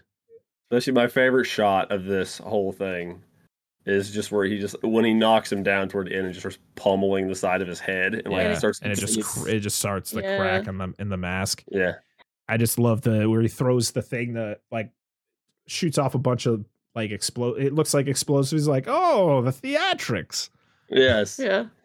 and that's and that's very when he effective sh- againted the uninitiated but un- Yeah. uninitiated but we are initiated aren't we Mr. Wayne Yeah. so good and then he turns off the lights and does the the, the lines with the about how you know Batman adopted the dark, where Bane was born and bred in the dark. it's right So good. And he, you know, Bruce is just exhausted and beaten down, and that's when Bane, like, he literally throws him, to, or this is where he picks him up, right? He Yeah. picks, he does the the whole thing. It's just like the comic where he picks him up. He said, "I wonder what would break first. What is it? Your your, Your your spirit? spirits Your or your body or your body.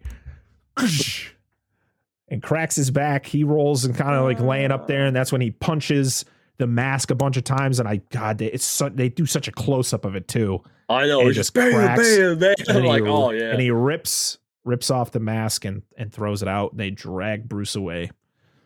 Oh God. Oh so man, it's so Yeah, 'cause good. It could, isn't this where he says, um, "Let me show you where we're going" or whatever, and he He blows up the blows up floor the the to the armory.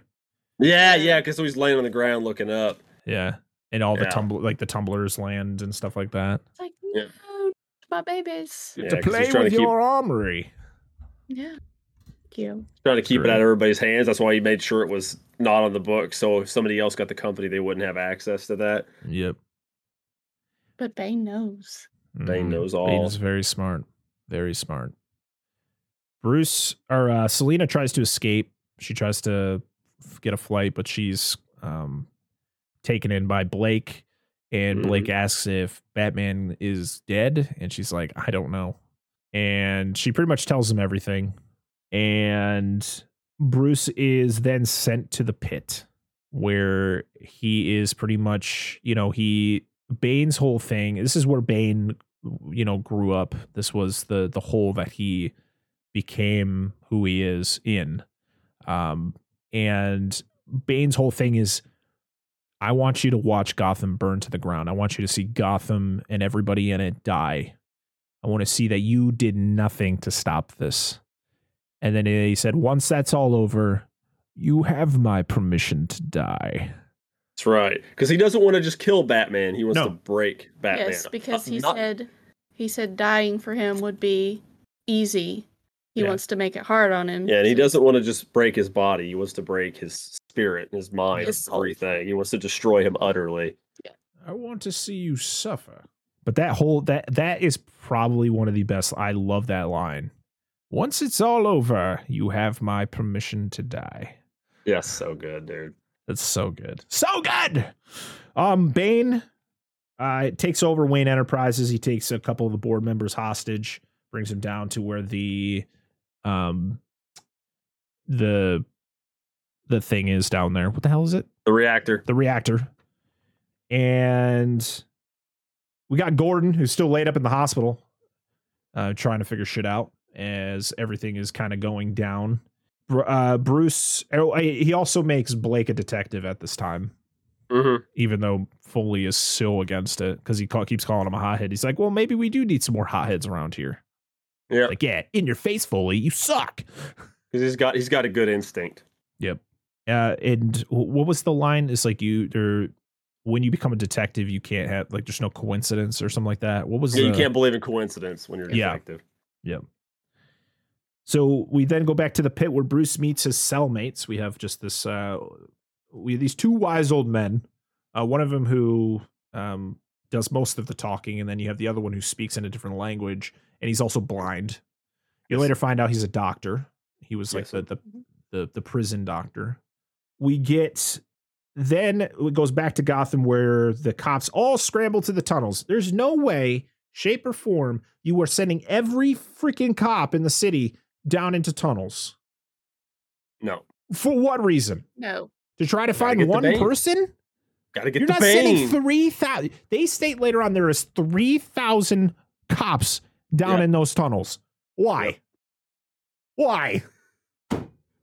They're really bad at determined. I, Gotham PD is just so like they're not run well. Mm-mm. Commissioner, what are you doing? Loeb was awful. What are you doing? No, jeez. So Bane forces uh, Tate and Fox to turn the reactor on. Uh, they plan on turning it into a nuclear weapon as they bring Dr. Pavel out, and he he's like, you know, he gets it all situated. He turns it into the nuke, and then Bane's like, "Well, take it out, take it out of the reactor." And he's like. "Uh, "Then it becomes unstable. Then it breaks down. Then it's just gonna blow." And he's like, "Well, that's the point." Well, eventually, yeah, he says it'll de- eventually degrade and explode, and he says it's five months by my count. But Bane's just uh, Bane has all the information. He doesn't. He Got it doesn't figured give a shit dude. what anyone says. Like if anyone Nope. gives him information, he's like, I already know. You're not telling me anything new here. I know what's going on. When I tell you to do Mhm. something, do it, or I will snap your neck, like I've snapped four other dudes in this movie. Yeah, absolutely. oh man! So Blake goes down to investigate like this dude who was driving like a cement truck, He's like, I saw you in front of the the stock exchange. He's like, Oh, me? What do you mean? He's like, Oh yeah, you're that cop. And then there was another guy behind him. They try to shoot him. Blake shoots the one and then ricochets the other bullet off of the cement truck into the back of the Yeah. other guy, and then tries to interrogate him, but he's dead. Yep. I was like, he's damn. Shit. The fact that he got a perfect shot off of that ricochet, damn. That's It some was not precision. fond of. He was not fond of killing the guy though. He was very No. like kind of threw his gun down. So the tunnels are gonna explode with all the cops inside. And this is where we get the football scene where Yeah, because you found it. They mix the concrete that's been going, the construction stuff that Daggett's been paying for, with explosives. with the concrete was mixed with explosives. Yeah, Yep. And this is the football scene where we get the little kid doing the national anthem, and Bane walks up and is like, "Oh, very pretty voice." Yeah. Or yeah, some, something in that vein. And we get, I mean, this is a great. I just love this scene just because as a Steelers fan, I'm like, hey, I know that place. I've been yeah, there. yeah. yeah. and yeah he blows up. I love I, I really like it though where it's the football player running as the field is just falling apart behind him. Yeah. and then he Doesn't makes it into the end too late. zone yeah he makes it into he's the end zone turns around It's like "What? uh. And uh, during the national anthem uh the blue team i don't know what city they were from. I think they they're they're from another city that takes place in the dc universe. I can't remember which one. Uh, but I they don't- were play the kicker uh, was I believe one of the like the he was a one of the guys who worked on the movie. oh, He was really? like a production designer or something like that. And the Gotham team was made up of pretty much mostly Steelers players of that time. oh, okay. There you go. Yeah. And yeah, so they blow up the stadium. Bane comes out. He makes his speech. Um, and he pretty much tell like Pavel tells everybody who he is and what he does, and he's like, you know, can anybody other than you turn off this bomb? And he's like, no, just me. And he's like, thank you, and kills him. Yep. So we also get uh as the stadium blows up, all of the manholes blow up, like a bunch of different things blow up, the bridges all blow up. And this is where you get the New York City skyline. And I was like, okay, this throws me off. This was like the Right. first Where moment where I at was like, where are we? This isn't Yeah, Gotham. yeah. I don't think they know where they are. I saw No. it too. I was like, oh, that's New York. Yeah. so the whole time this is going on, Blake goes to rescue Gordon at the hospital, but Gordon has everything under control. I love when Blake runs in and he puts the gun up to his neck. He's like, "I gotta check your corners, rookie." Yeah, because still people go to kill him. Because Yep. it's like all the cops, there's all the city's cops were in the tunnels. He's like, not all of them. He like goes to the hospital. Yep. And like, there's the only gun that I really stood out to me in the whole movie. I told Angela they had G thirty G. The two guys going in to kill him had G thirty six Cs. Yeah, To kill Gordon. He's got that old pump shotgun. Fucking Blake does. It's awesome. It's great. He so we then cut to the next day when Bane is officially in control of the city, and you know all the cops are down in this in the tunnels and all that. And this is where we get the wall, like the front of Blackgate Prison scene, where he drives up onto the, the stairs and makes the speech, um, where he reads off Gordon's speech about Harvey Dent. Yep. Oh man, it's just so good. He's like, You've had, you know, you guys have worshipped men like this. And he Yep. reads the speech. where He's like, you know, Harvey Dent tried to kill my boy. And all this stuff. And he's like, Yeah, so pretty much um, you know, everything that Dent did, you know, is nullified. So we're gonna let everyone out of Blackgate Yep. and we'll give the city back to Gotham. Yeah. Let the people take their city back. Yep. Yep. Oh, they also mentioned earlier when during the nuke scene that one of the citizens is the trigger man for the nuke. Yes. Yep. And this is what gives Bruce the motivation to, you know, finally get up and get himself moving. Um, he's got the he's got like one vertebrae that's like out of alignment, and he they His push it back shoulder. in. Oh God. Ah. punches him in the back. Yeah. I felt the pain. Like, mm. He's like, you're gonna hang like this until you can walk. Yep. it- th- this guy, the guy who's his like um cellmate, the older guy, not the blind one, but the other one. Yeah. I really like his character because he like Bruce is constantly like working Mhm. out and doing push-ups and all that stuff. He's like, "What are you doing?" It's not about being the strongest. It's about you know being the smartest. yeah. Yep. Like what you're doing is kind of pointless to this whole situation. He's like, "I need to be ready for Bane. You know, I need to be ready to to face you know whatever you know comes in front of me."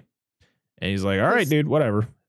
Yeah, uh, because the the the other prisoner that doesn't speak English, he's like he said, um, it's not physical, it's mental.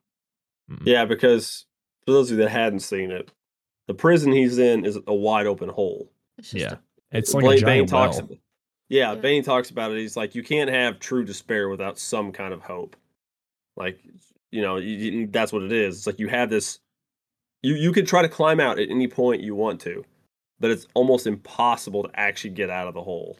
Yeah. like from from the lower shots, it looks like it's just a straight shot until you see these people make it so far, and you're like, oh, why does it look so yeah, because the rocks spiral up, and then there's there's a couple It's that- platforms where It's that there's one a gap. jump. Yeah, it's that one Yeah. jump. Yeah, and then then you once you, if you make it across that, there's more of the stones to climb the rest of the way Yeah, out. 'cause Yeah. from from below, it looks like it's just a straight shot out. Like, you just climb up. I think that's what it's supposed to be. Like that's the the hope thing too, because Yeah. you can see sunlight. You could get out at any time, but you just have to be able to make the jump. Yep. The man the old man tells the story of the mercenary who falls in love with like a warlord's daughter knocks her up Mhm. And well he gets sent to the prison and then the wife takes his place and gives birth to the child in the pit Yeah, the mercenary is what led to the edge of the land and then sent into exile, but the child, the wife, and the child takes the place, yeah takes his place. and you know the whole time bruce thinks bane is the child because bane is like he thinks bane is the only one who's ever made it out of the pit Mhm. And so, and and the guys never tell him if that's the case. hmm Yeah, because they just reference the child. They don't ever Yeah. say male or female or whatever Yeah, because he even says he's like, "This is Bane's prison. We shouldn't talk about this. We shouldn't be talking Yeah. about this." Yeah, and they talk about. I mean, they do talk about how uh, Bane was severely like injured, and the doctor fucked up his surgery, Yeah, and tried that's to why he has it, to wear the the apparatus to. It just subdues the pain. It doesn't fully take it away. Yep, yep, and that's why the oh. doctor's locked up Yeah. in there too. Yeah, and my son goes, "How does he eat?" And I went, "I have no idea. You don't need to eat. Red water. just He Just just gets a straw. just Yeah. A straw everything's behind it. pureed. Everything's pureed." Absolutely. so Blake continues to try and help around the city, He's sending like messages down to the sewer or down to the tunnels for the cops. Bruce, we then cut back to the pit where Bruce is training and he attempts to make the the jump and he fails. Yep. Um, you also see uh, just a random prisoner try it earlier when Bruce is still yeah. kind of laid up. Uh, we then go back to Gotham where the special forces show up to help, and they're useless. Oh God, are they ever? Blake and the special force guys they go to meet Fox and Miranda, and Bane kills the special forces guy and takes the others for judgment. And who judges them but the one and only Jonathan Crane? So Jonathan Crane, aka the Scarecrow, is the man who makes judgment upon those uh, who do wrong, I guess. And I love how he's like perched up on this stack of desks and tables and stuff. Yeah, Do you like his Yeah. his coat? It's got like it looks like it's got straw coming out the Yeah. shoulders. Yeah. Very very cool. Very cool. Uh, Yeah. Cillian Murphy yes. makes cameos. This man is a great actor who is a leading man, and this dude's coming in for five seconds to do these. Oh, so good. How they did Cillian Murphy in all of these movies is how I want a majority of the characters to appear in any subsequent film following the Batman. They don't Yeah. need to be big roles, but I want No. the characters to appear because they're part of this universe. Yeah. Just let us know, remind us they're there. It's fine. Just just do it. It makes Yep. it feel lively, makes it feel big, makes it feel like the character, like I said, it's not just big movie villain and you don't see anybody else, even though you know they're there. Yeah. Yeah. So they bring so the first person that they judge, I believe, or or maybe this is later. No, that no, it was later. Um no, maybe this is the first one he does. Is the guy who works with Daggett, right? That that was that was earlier. That's before they end up rounding up. Um, they kill the special forces guy and they round up Gordon and everybody else. Right. And that's when he kills the special forces guys when they round up Gordon.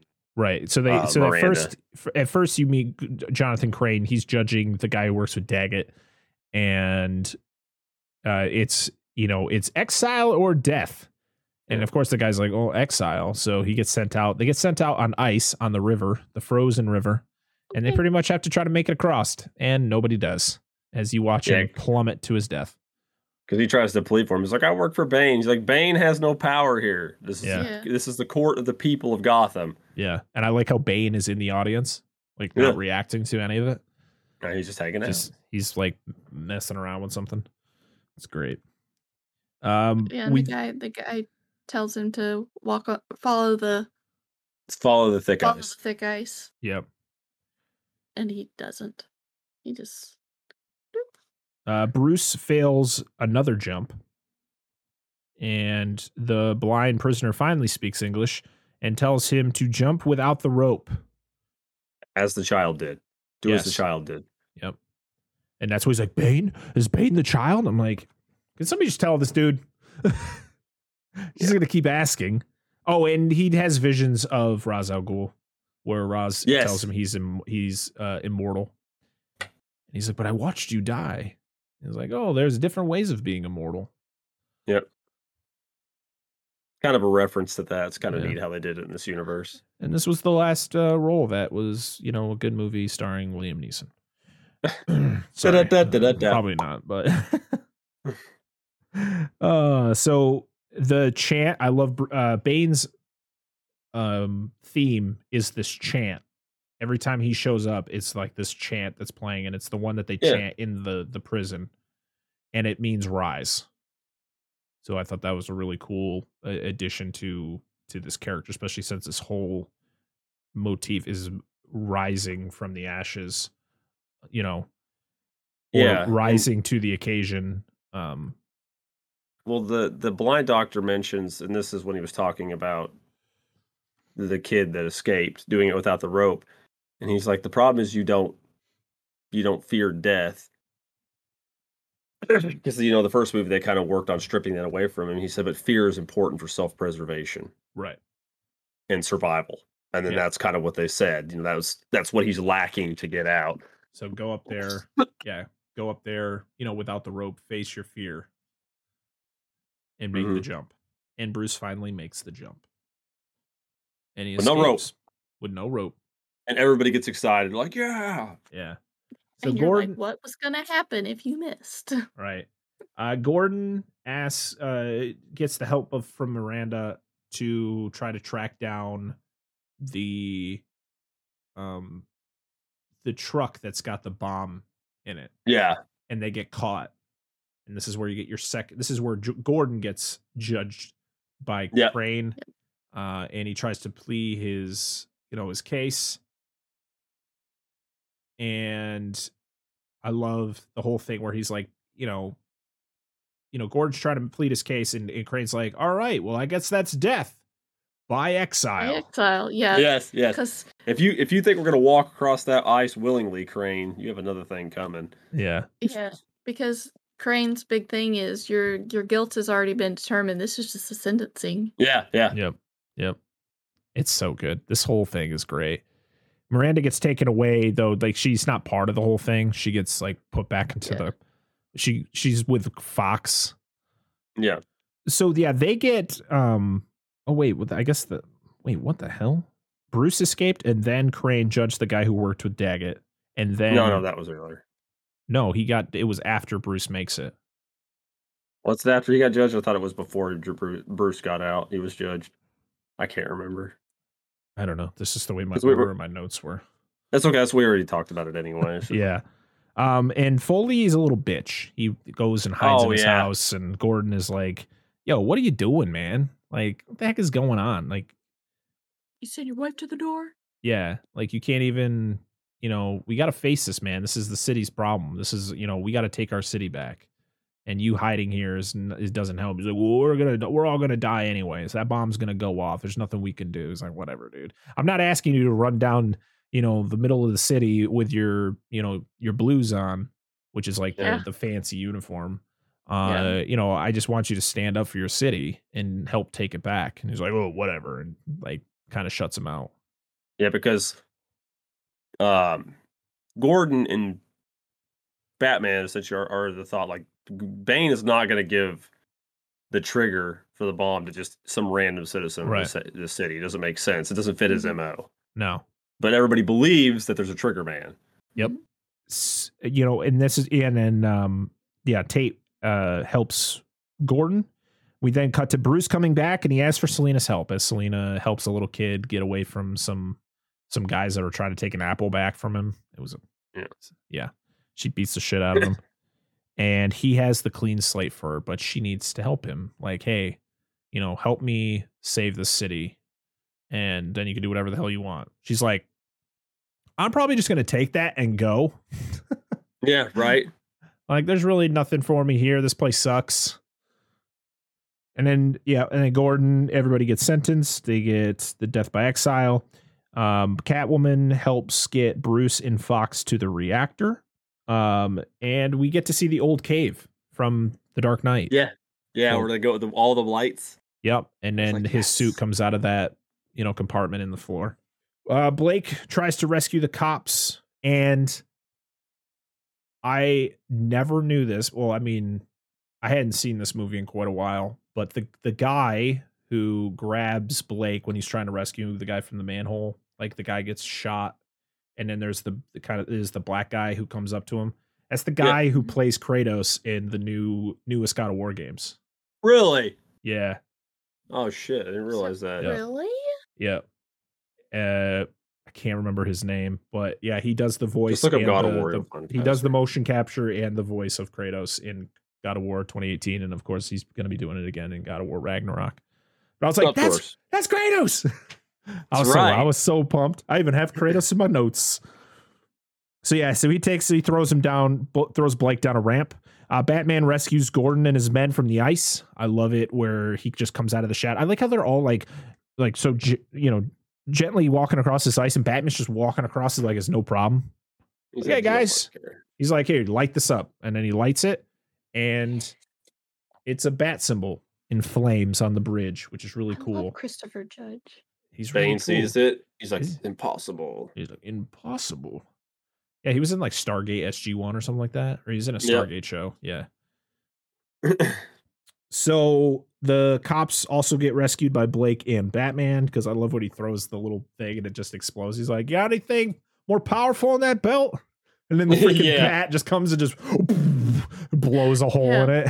He's like count to five and then throw. yeah. Like Batman then gives the bat pod to Catwoman, and so she can clear another tunnel. She's like, "I'm just gonna leave," and then you get kind of her contemplating what to do, and um, yeah, you She figure out later what her decision. Yeah, she's not heartless.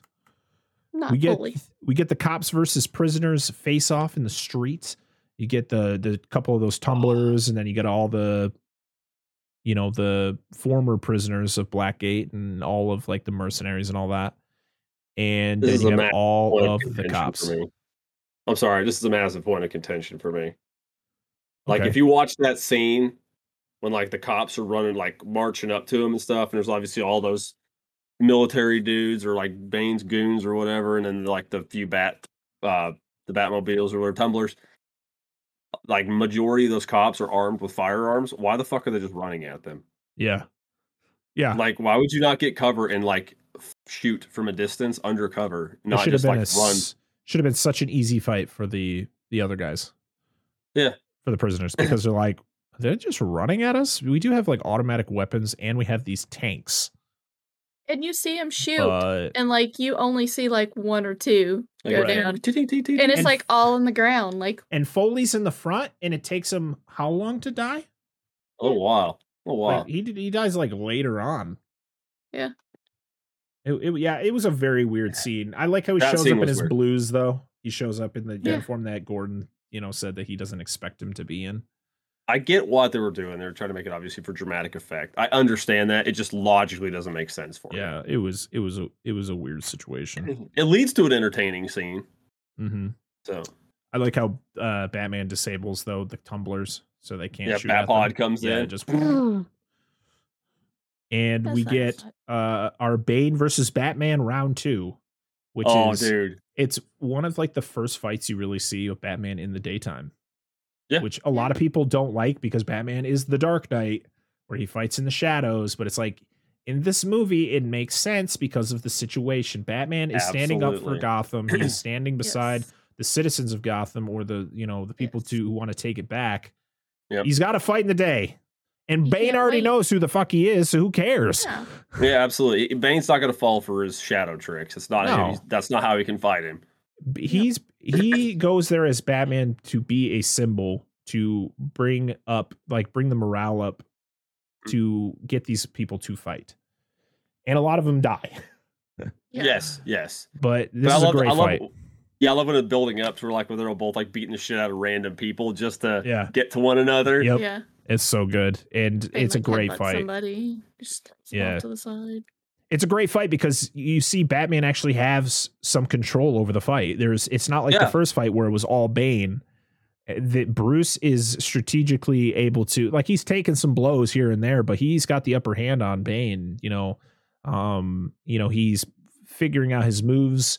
He's getting him to the point where he's making him angry, like he punches him in the mask and one of his little things comes out, so he's having a hard time like he's in pain, like he's he's trying to fix it, like he's scared. And so he gets really fucking amped up. So he like he's swinging so fast. He literally punches a pillar Oh, twice. I, was like, Yeah, he's clearly out of the way. He's like boom, boom, and just keeps fucking like, going. oh dude. my god, dude, this Oh, dude lo- is insane. dude, like that very end where he's just like boxing fucking Batman, just hammering on him. Obviously, it's because he's hurting and he's kind of getting desperate. Yeah. But he's just kind of going full bore. I just love that whole ending bit. I love the whole fight, but that bit, like especially when he was hammering on the pillar and shit. Yeah, It's so good. it's it's great. We get uh, during the whole fight though. We shoot to Blake trying to get people out of the city. He's trying to get the kids from the orphanage out of the city. So he break, Mhm. puts them in a bus and they're gonna go down to the bridge. Um, Gordon gets a sensor. Uh, senses that he thinks is the truck that's got the bomb on it. It's not. So they got to find the other truck. Uh, yeah, Batman is just he's got the upper hand. He punches uh Bane a few times. He kicks him through a door and then knocks him into a thing, into like a I don't even know what the hell this place is, to be honest. And I don't know. he pretty much figures out that you know he's trying to find out who's the trigger man. Where is he? Who's the trigger man? Yeah. And that's when Miranda comes up and stabs Bane or sorry, stabs Batman in uh in his ribs. And it's a nice callback to Batman or to the Dark Knight when he gets his new suit and he says, Yeah, it's gonna be more vulnerable to blades and guns. Yeah. And so she gets him right in between those plates.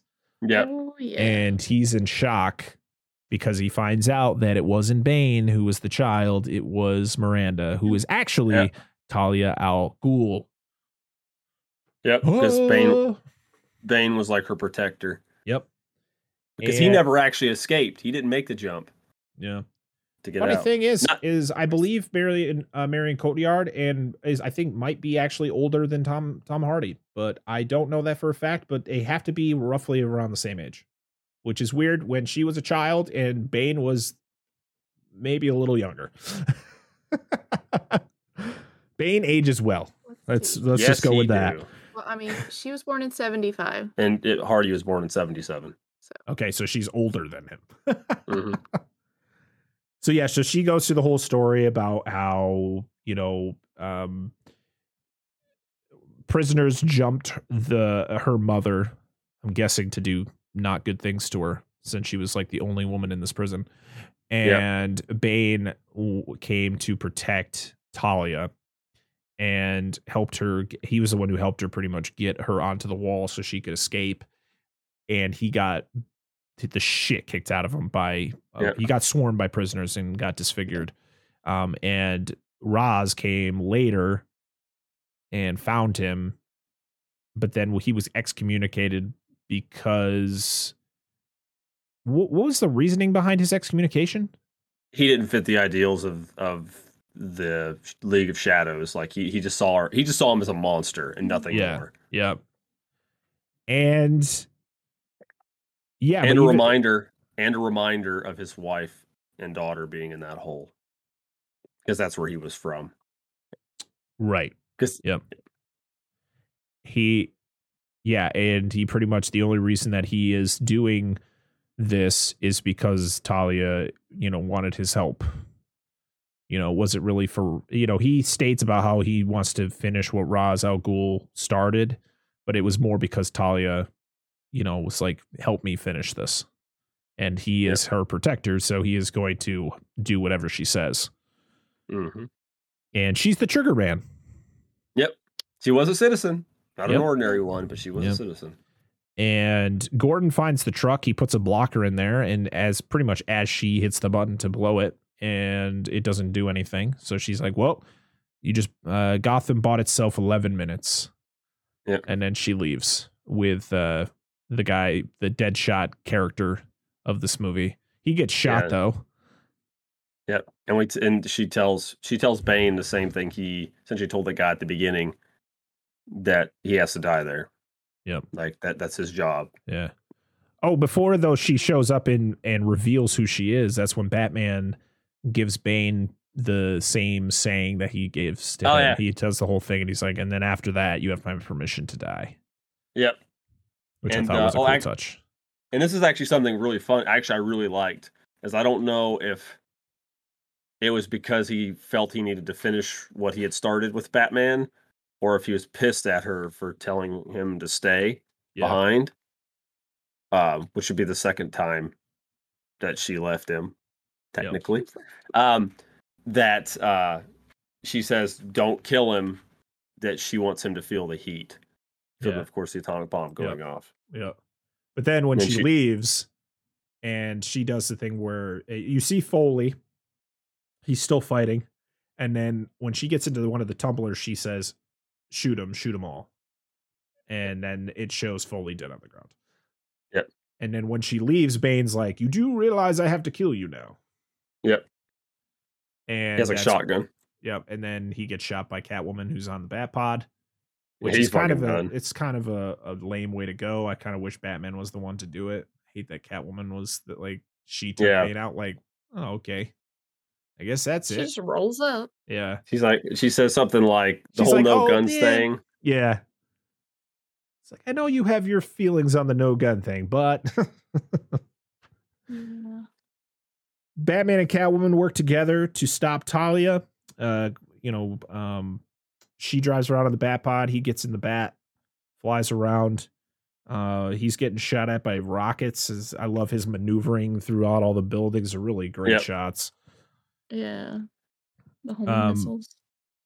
The dumb. Um, we, we then go back to Blake, who's on the bridge, trying to get Yep. across it, and you have the dumbass cops on the other side. One of them played by Quinn, who's from Dexter. Did you recognize him? That's the kid, the guy who plays Quinn in the original Dexter series. The one who was like the always like I think him and Deb had a relationship in the show. Yeah. Yeah. He was like, Don't you step one foot across this bridge or I will blow it. And he's like, Are you fucking like, dude, I got kids and I'm a Take two steps and I'll blow it Yeah. up. Yeah, because they're still hung up on the whole Trigger Man thing. Yep, and he blows it. And you know, Blake is pissed. He's trying to like convince everybody it's gonna be okay. And the father's like, dude, like, we're gonna die. Like, stop lying to these kids. We're all gonna Yeah. die.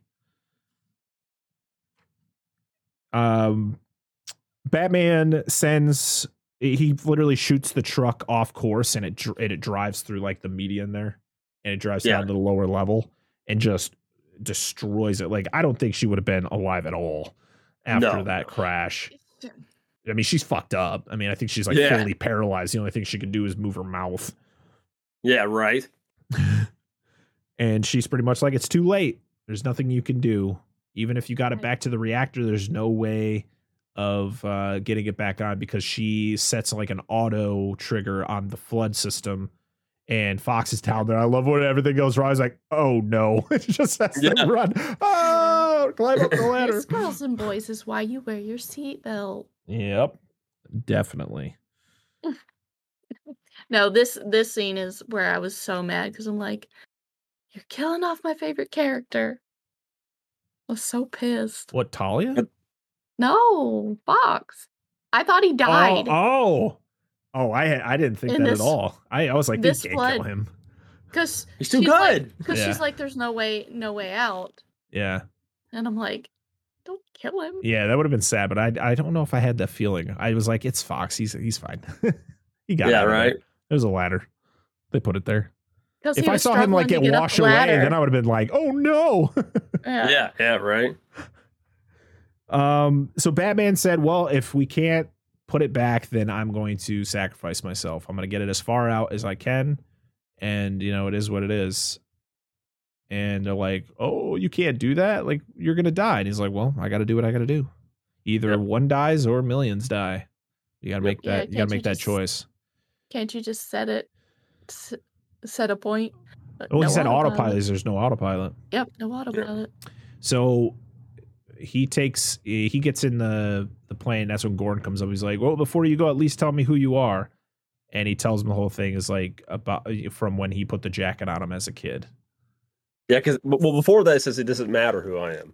Yeah, I could be anybody. I could be somebody as simple as uh, comforting a kid, putting a jacket on a kid, trying to comfort him the night his parents died, and then just yeah. To tell him it. it's it, to tell him it's gonna be okay. yeah, that's it. And, And then like it cuts back to that scene. Oh, dude, it's so good. Yeah, and he flies it- away, and it kind of takes Gordon a minute to figure out what it meant, and then he goes, like- "Bruce Wayne." Like it hits him. Yeah, Yeah, Dude, uh, that's the second time that happens in this franchise. Yep. Batman flies how he- away. Go ahead.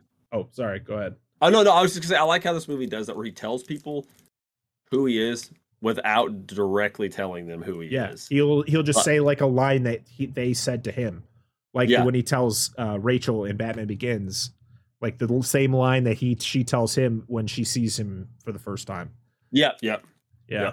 it's great. I love it. Um, so yeah, so he flies out there. You get the really, you know, get clo- the close up scene of just him accepting his fate, and he's pretty far out. The bomb goes off. Um, and in reality, if this bomb went off, even if it was as far as it was, you'd still get ripples. You'd still get waves. Still Yeah. get like you know some backflash from it, but uh, whatever. We'll ignore that. and Blake throws his badge in the river. He gives up as being a cop. Um, Gordon gives a speech at Bruce's funeral, which is literally just him, Blake, and Fox and Alfred. That's it. Yep. And this is where you get this scene where Alfred is crying. Uh, he's talking to Martha and Thomas about how he failed them, which is just, oh my god, like It's he- heart-wrenching. It's so Crushing, heartbreaking, dude. Seeing him like just bawling his eyes out. I in there was actually in order to not show this in the trailers or in like certain uh, before the movie came out, they actually had Miranda Tate's name on the gravestone because they Did didn't they? know she was a, like what her character was in the movie, so they just put a like her name on it, and then Yeah. they just it was just CG, so they just took it away, and it was Bruce the whole time. Like, why would her name be there at, at Wayne Manor? That's weird. Um, we then get a Batman statue unveiling at I'm guessing City Hall or I'm some assuming. yeah, which a really um, it's a weird looking statue to be honest. So I feel like they didn't really work out the design on the statue as well. as They could have. It looks like he's wearing his the suit he wears in Batman Begins. It's kind of bulky. It's like a very bulky statue Yeah, yeah. of Batman. Yeah. Um, we then see them like um, distributing different parts of like so Wayne Manor got is going to be turned into uh, the orphanage, and uh, Alfred like pretty much has the rights to some of the stuff. Uh, and Blake goes and he gets I guess he gets some stuff too. He gets coordinates to the Batcave. Yeah. And you find out his name's Robin. Like, okay. Maybe it's under my my My legal, name. Yeah. Oh, you should use Robin. It's a pretty name.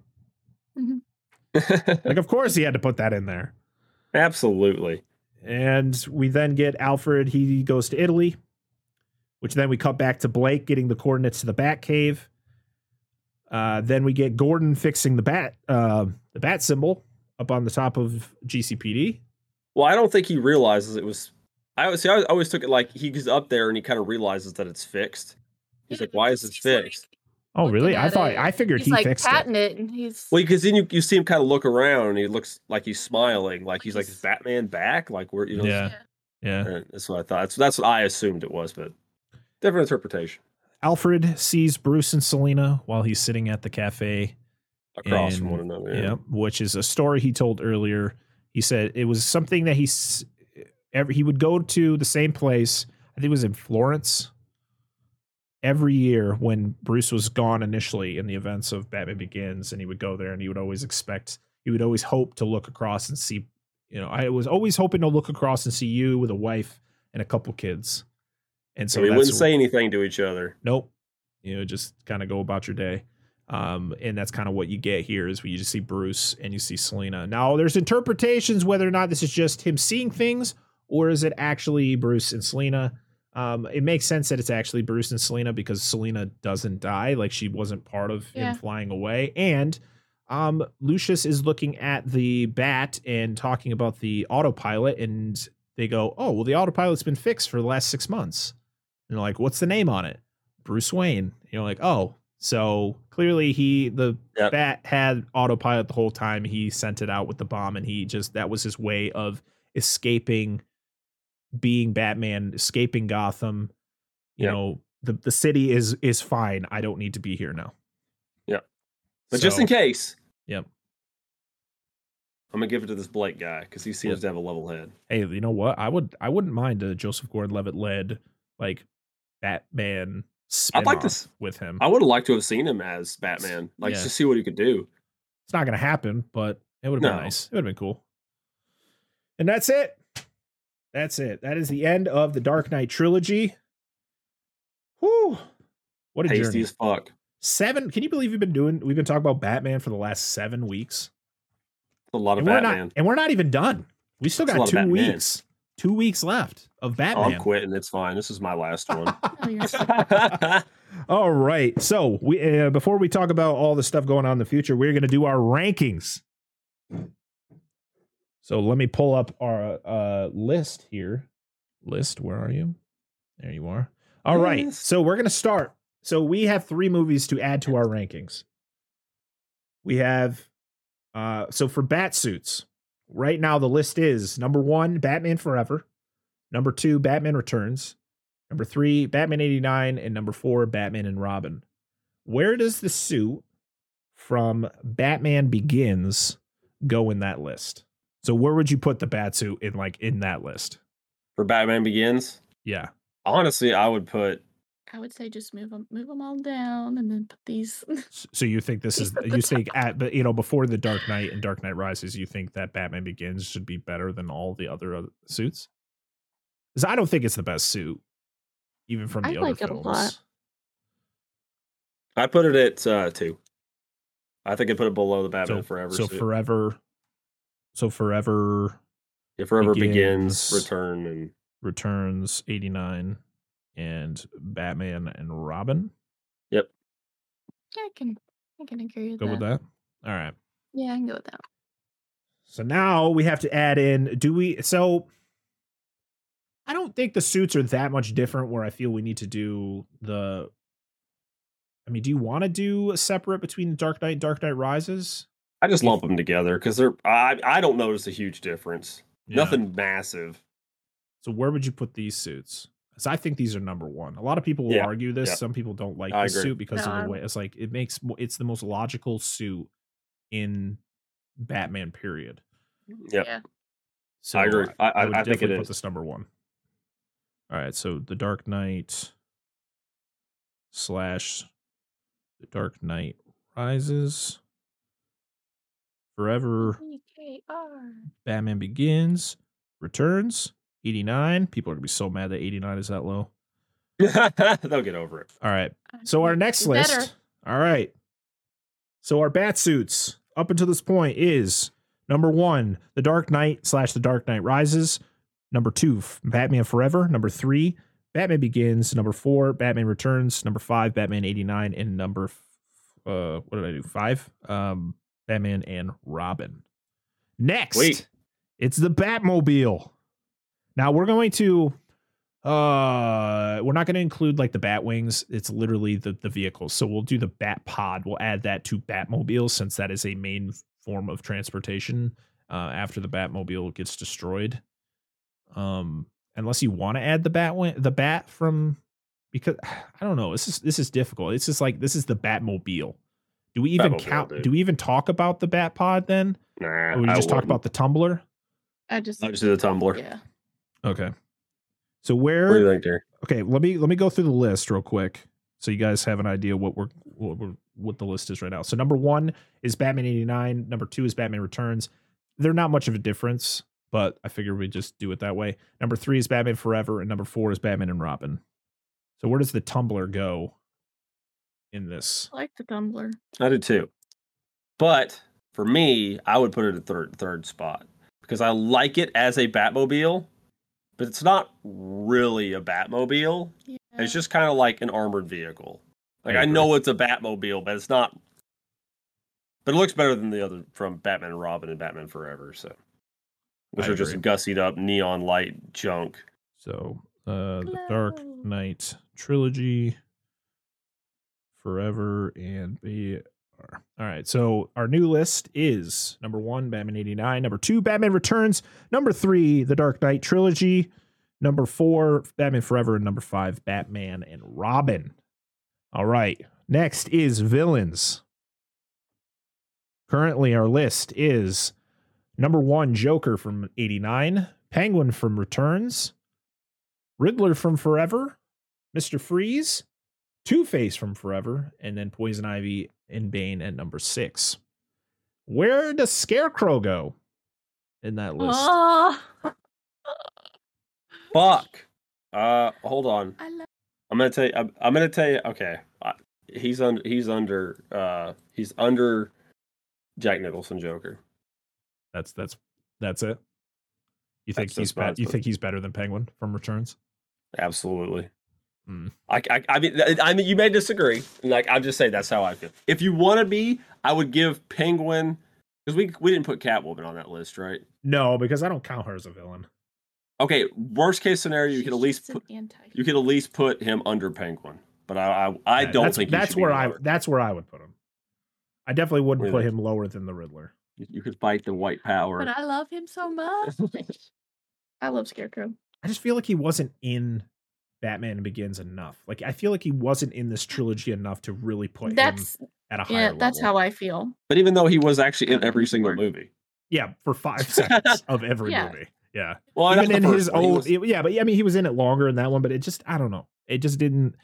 He wasn't as compelling as some other villains in this trilogy and some He other was not villains in this villain. series. Exactly. Yeah.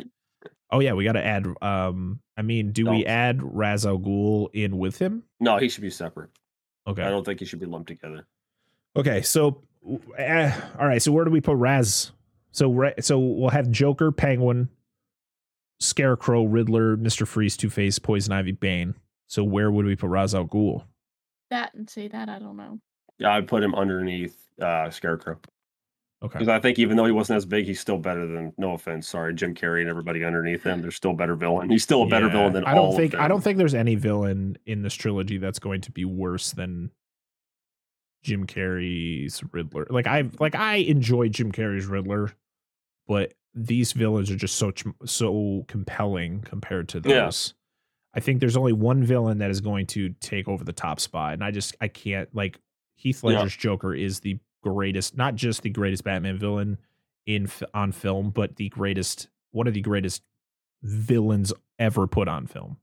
Yeah. He's just so good. Yeah. So Like you can't beat him. yeah.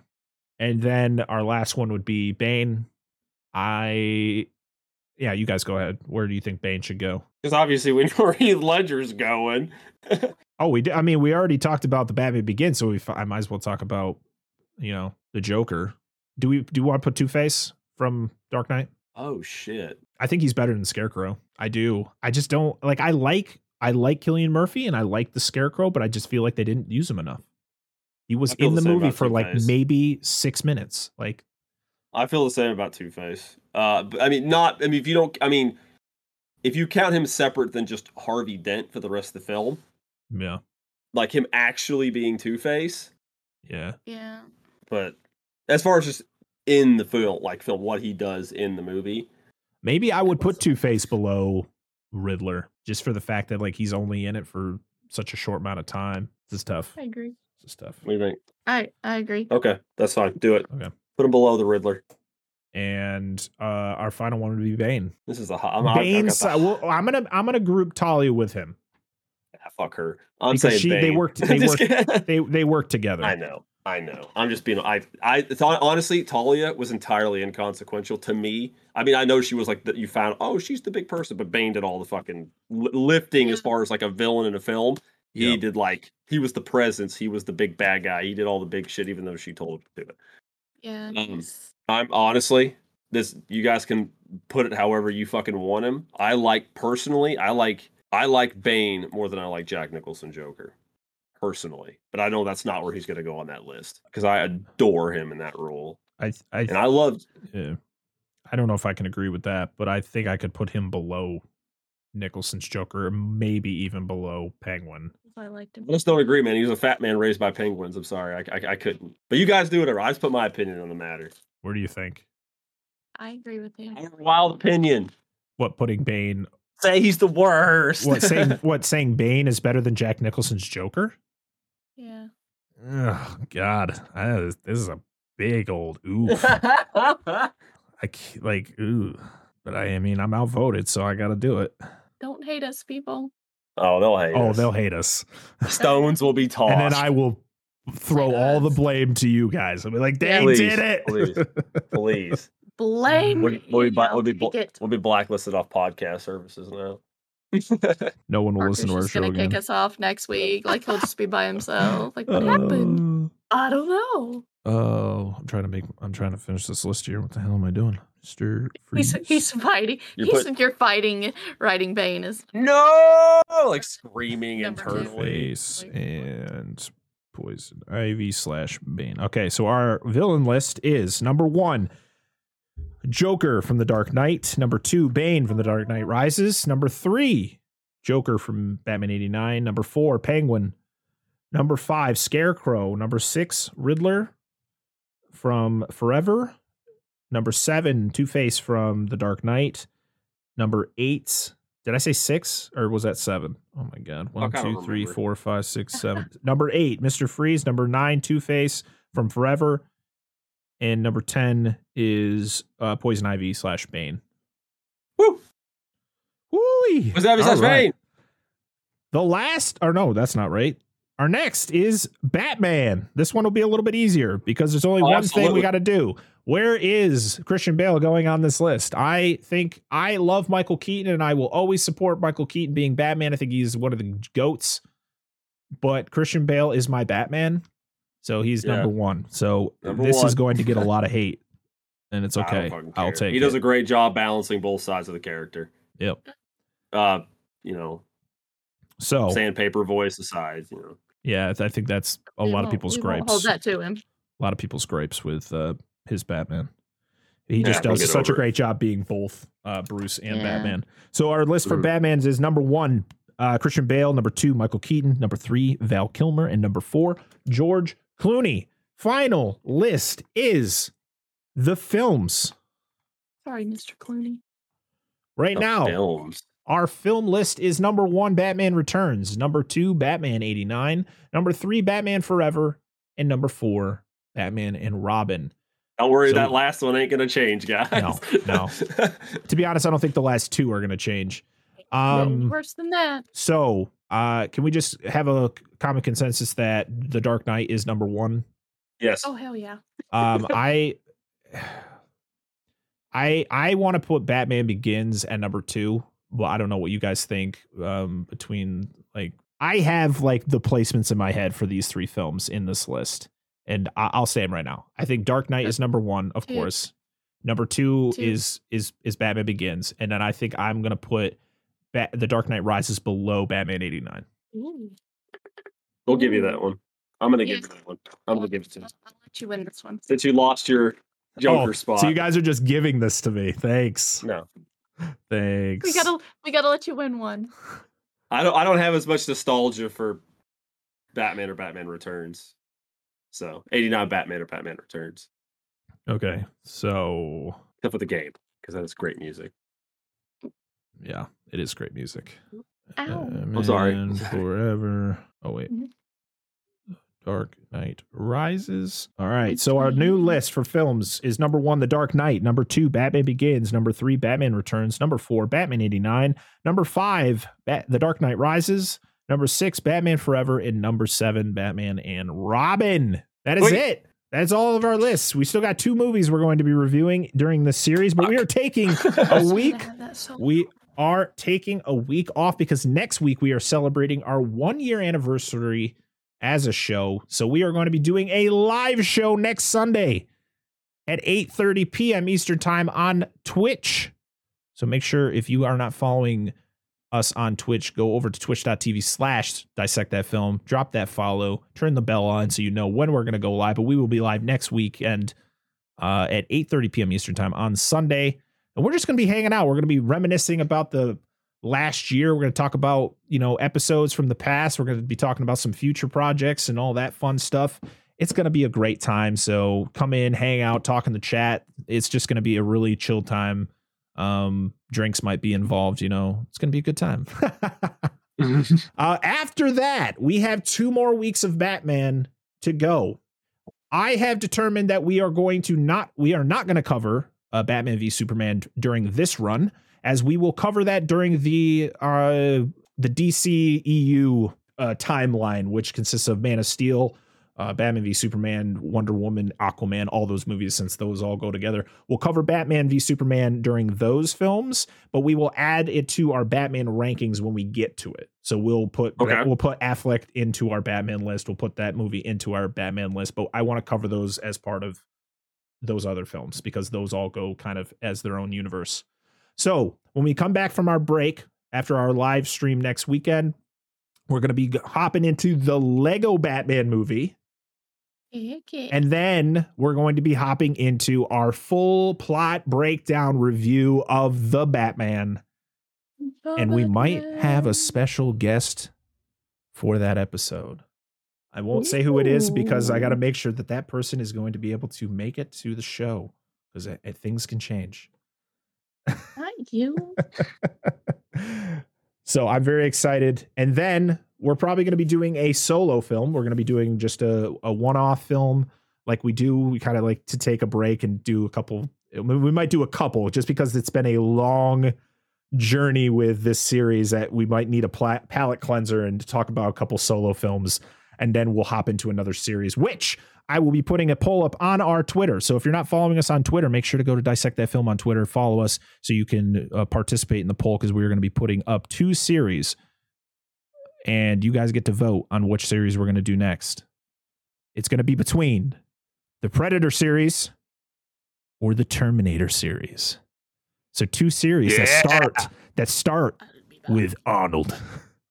Ah, So depending on what doesn't matter what you pick, we're always, we're going to be reviewing an Arnold Schwarzenegger film first. that's very true. Yep, yep, yep, yep, yep, yep, yep, yep, yep, yep. So I'm very excited for next week. I hope you all are. Um, make sure to check out our uh, slice of TV episodes we're going to have out this week. We're going to be covering, or we covered the Halo episode three, which will be out, uh, should be out Monday. Uh, Wednesday or Tuesday, we'll be having our, or we should have released our video debut of fucking Jesus with all these Resident Evil movies. Resident Evil Retribution.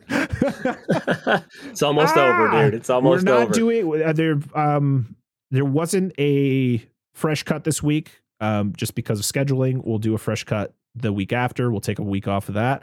Um, and we released our episode three review of Moon Knight on Thursday, and then this episode is out on Friday. Yay! All the content for everybody. all the content. Oh, my lips are dry. I need a drink of water. A lot of Batman talks. Dehydrate. Sorry. I can do that myself. if You really want me to? no, you're good. You're good. You're good. All right, everybody. Holy crap. We're not blacklisted. I know, I know. We got we got some people. We got some people who drop some subs, and I appreciate it. Thank you, everybody. Yes. Thank, you, everybody, for dropping um, subs on the YouTube channel. Thank you for all the amazing, you know, for dropping all those downloads on the show. It's great, always great to open up the to go into the app and see that people are actually watching the show, which makes me very. You know, it's like, oh, that's what the whole point is. It's, I'm glad Yep, I'm not making this content for nothing. Do you know what do you know what the other point is? What's that? The most important point is you need to go watch Jurassic Park 3. Yes, hundred percent. You're So- Thank you for knowing exactly what I was going to say. been very too long. So make yeah, so again, make sure to follow us on Twitch if you want to watch our live show next weekend. We will be posting it as a audio slash video version on the YouTube on YouTube and the podcast services after. But if you want to watch the show live and interact with us in real time, uh, come by the Twitch channel uh, next Sunday, April seventeenth at eight thirty p.m. Eastern time. It's going to be a fun time. Uh, we might Looking have some. to. We might have some people that have been on the show hop in. You know, talk about their experiences with the show and you know it just it's pretty much a big thank you to everybody who has supported the show for the last year and um, what we plan on doing you know for year number two i'm very excited it's been a great year I Take questions from the audience too. right? yes all that fun stuff it's gonna be a good time it's gonna be a great time Yeah, I think so. All right well before we go on too long everybody's yawning so it's it's late I'm as of during this recording no it's fine i'm tired too but i have to stay up for like five more hours Oh, Oh, Sorry, dude. Are you third shift? yeah it's great Yeah. So until we go way too long on this, um, I am your host, Brett Parker. That is Dan and Angela from DNA Gaming. We are Dissect That Film, and this has been episode number 5050 of the Dissect That Film Yay. podcast. Until next time, have a great week. Bye. Deuces. Where is she?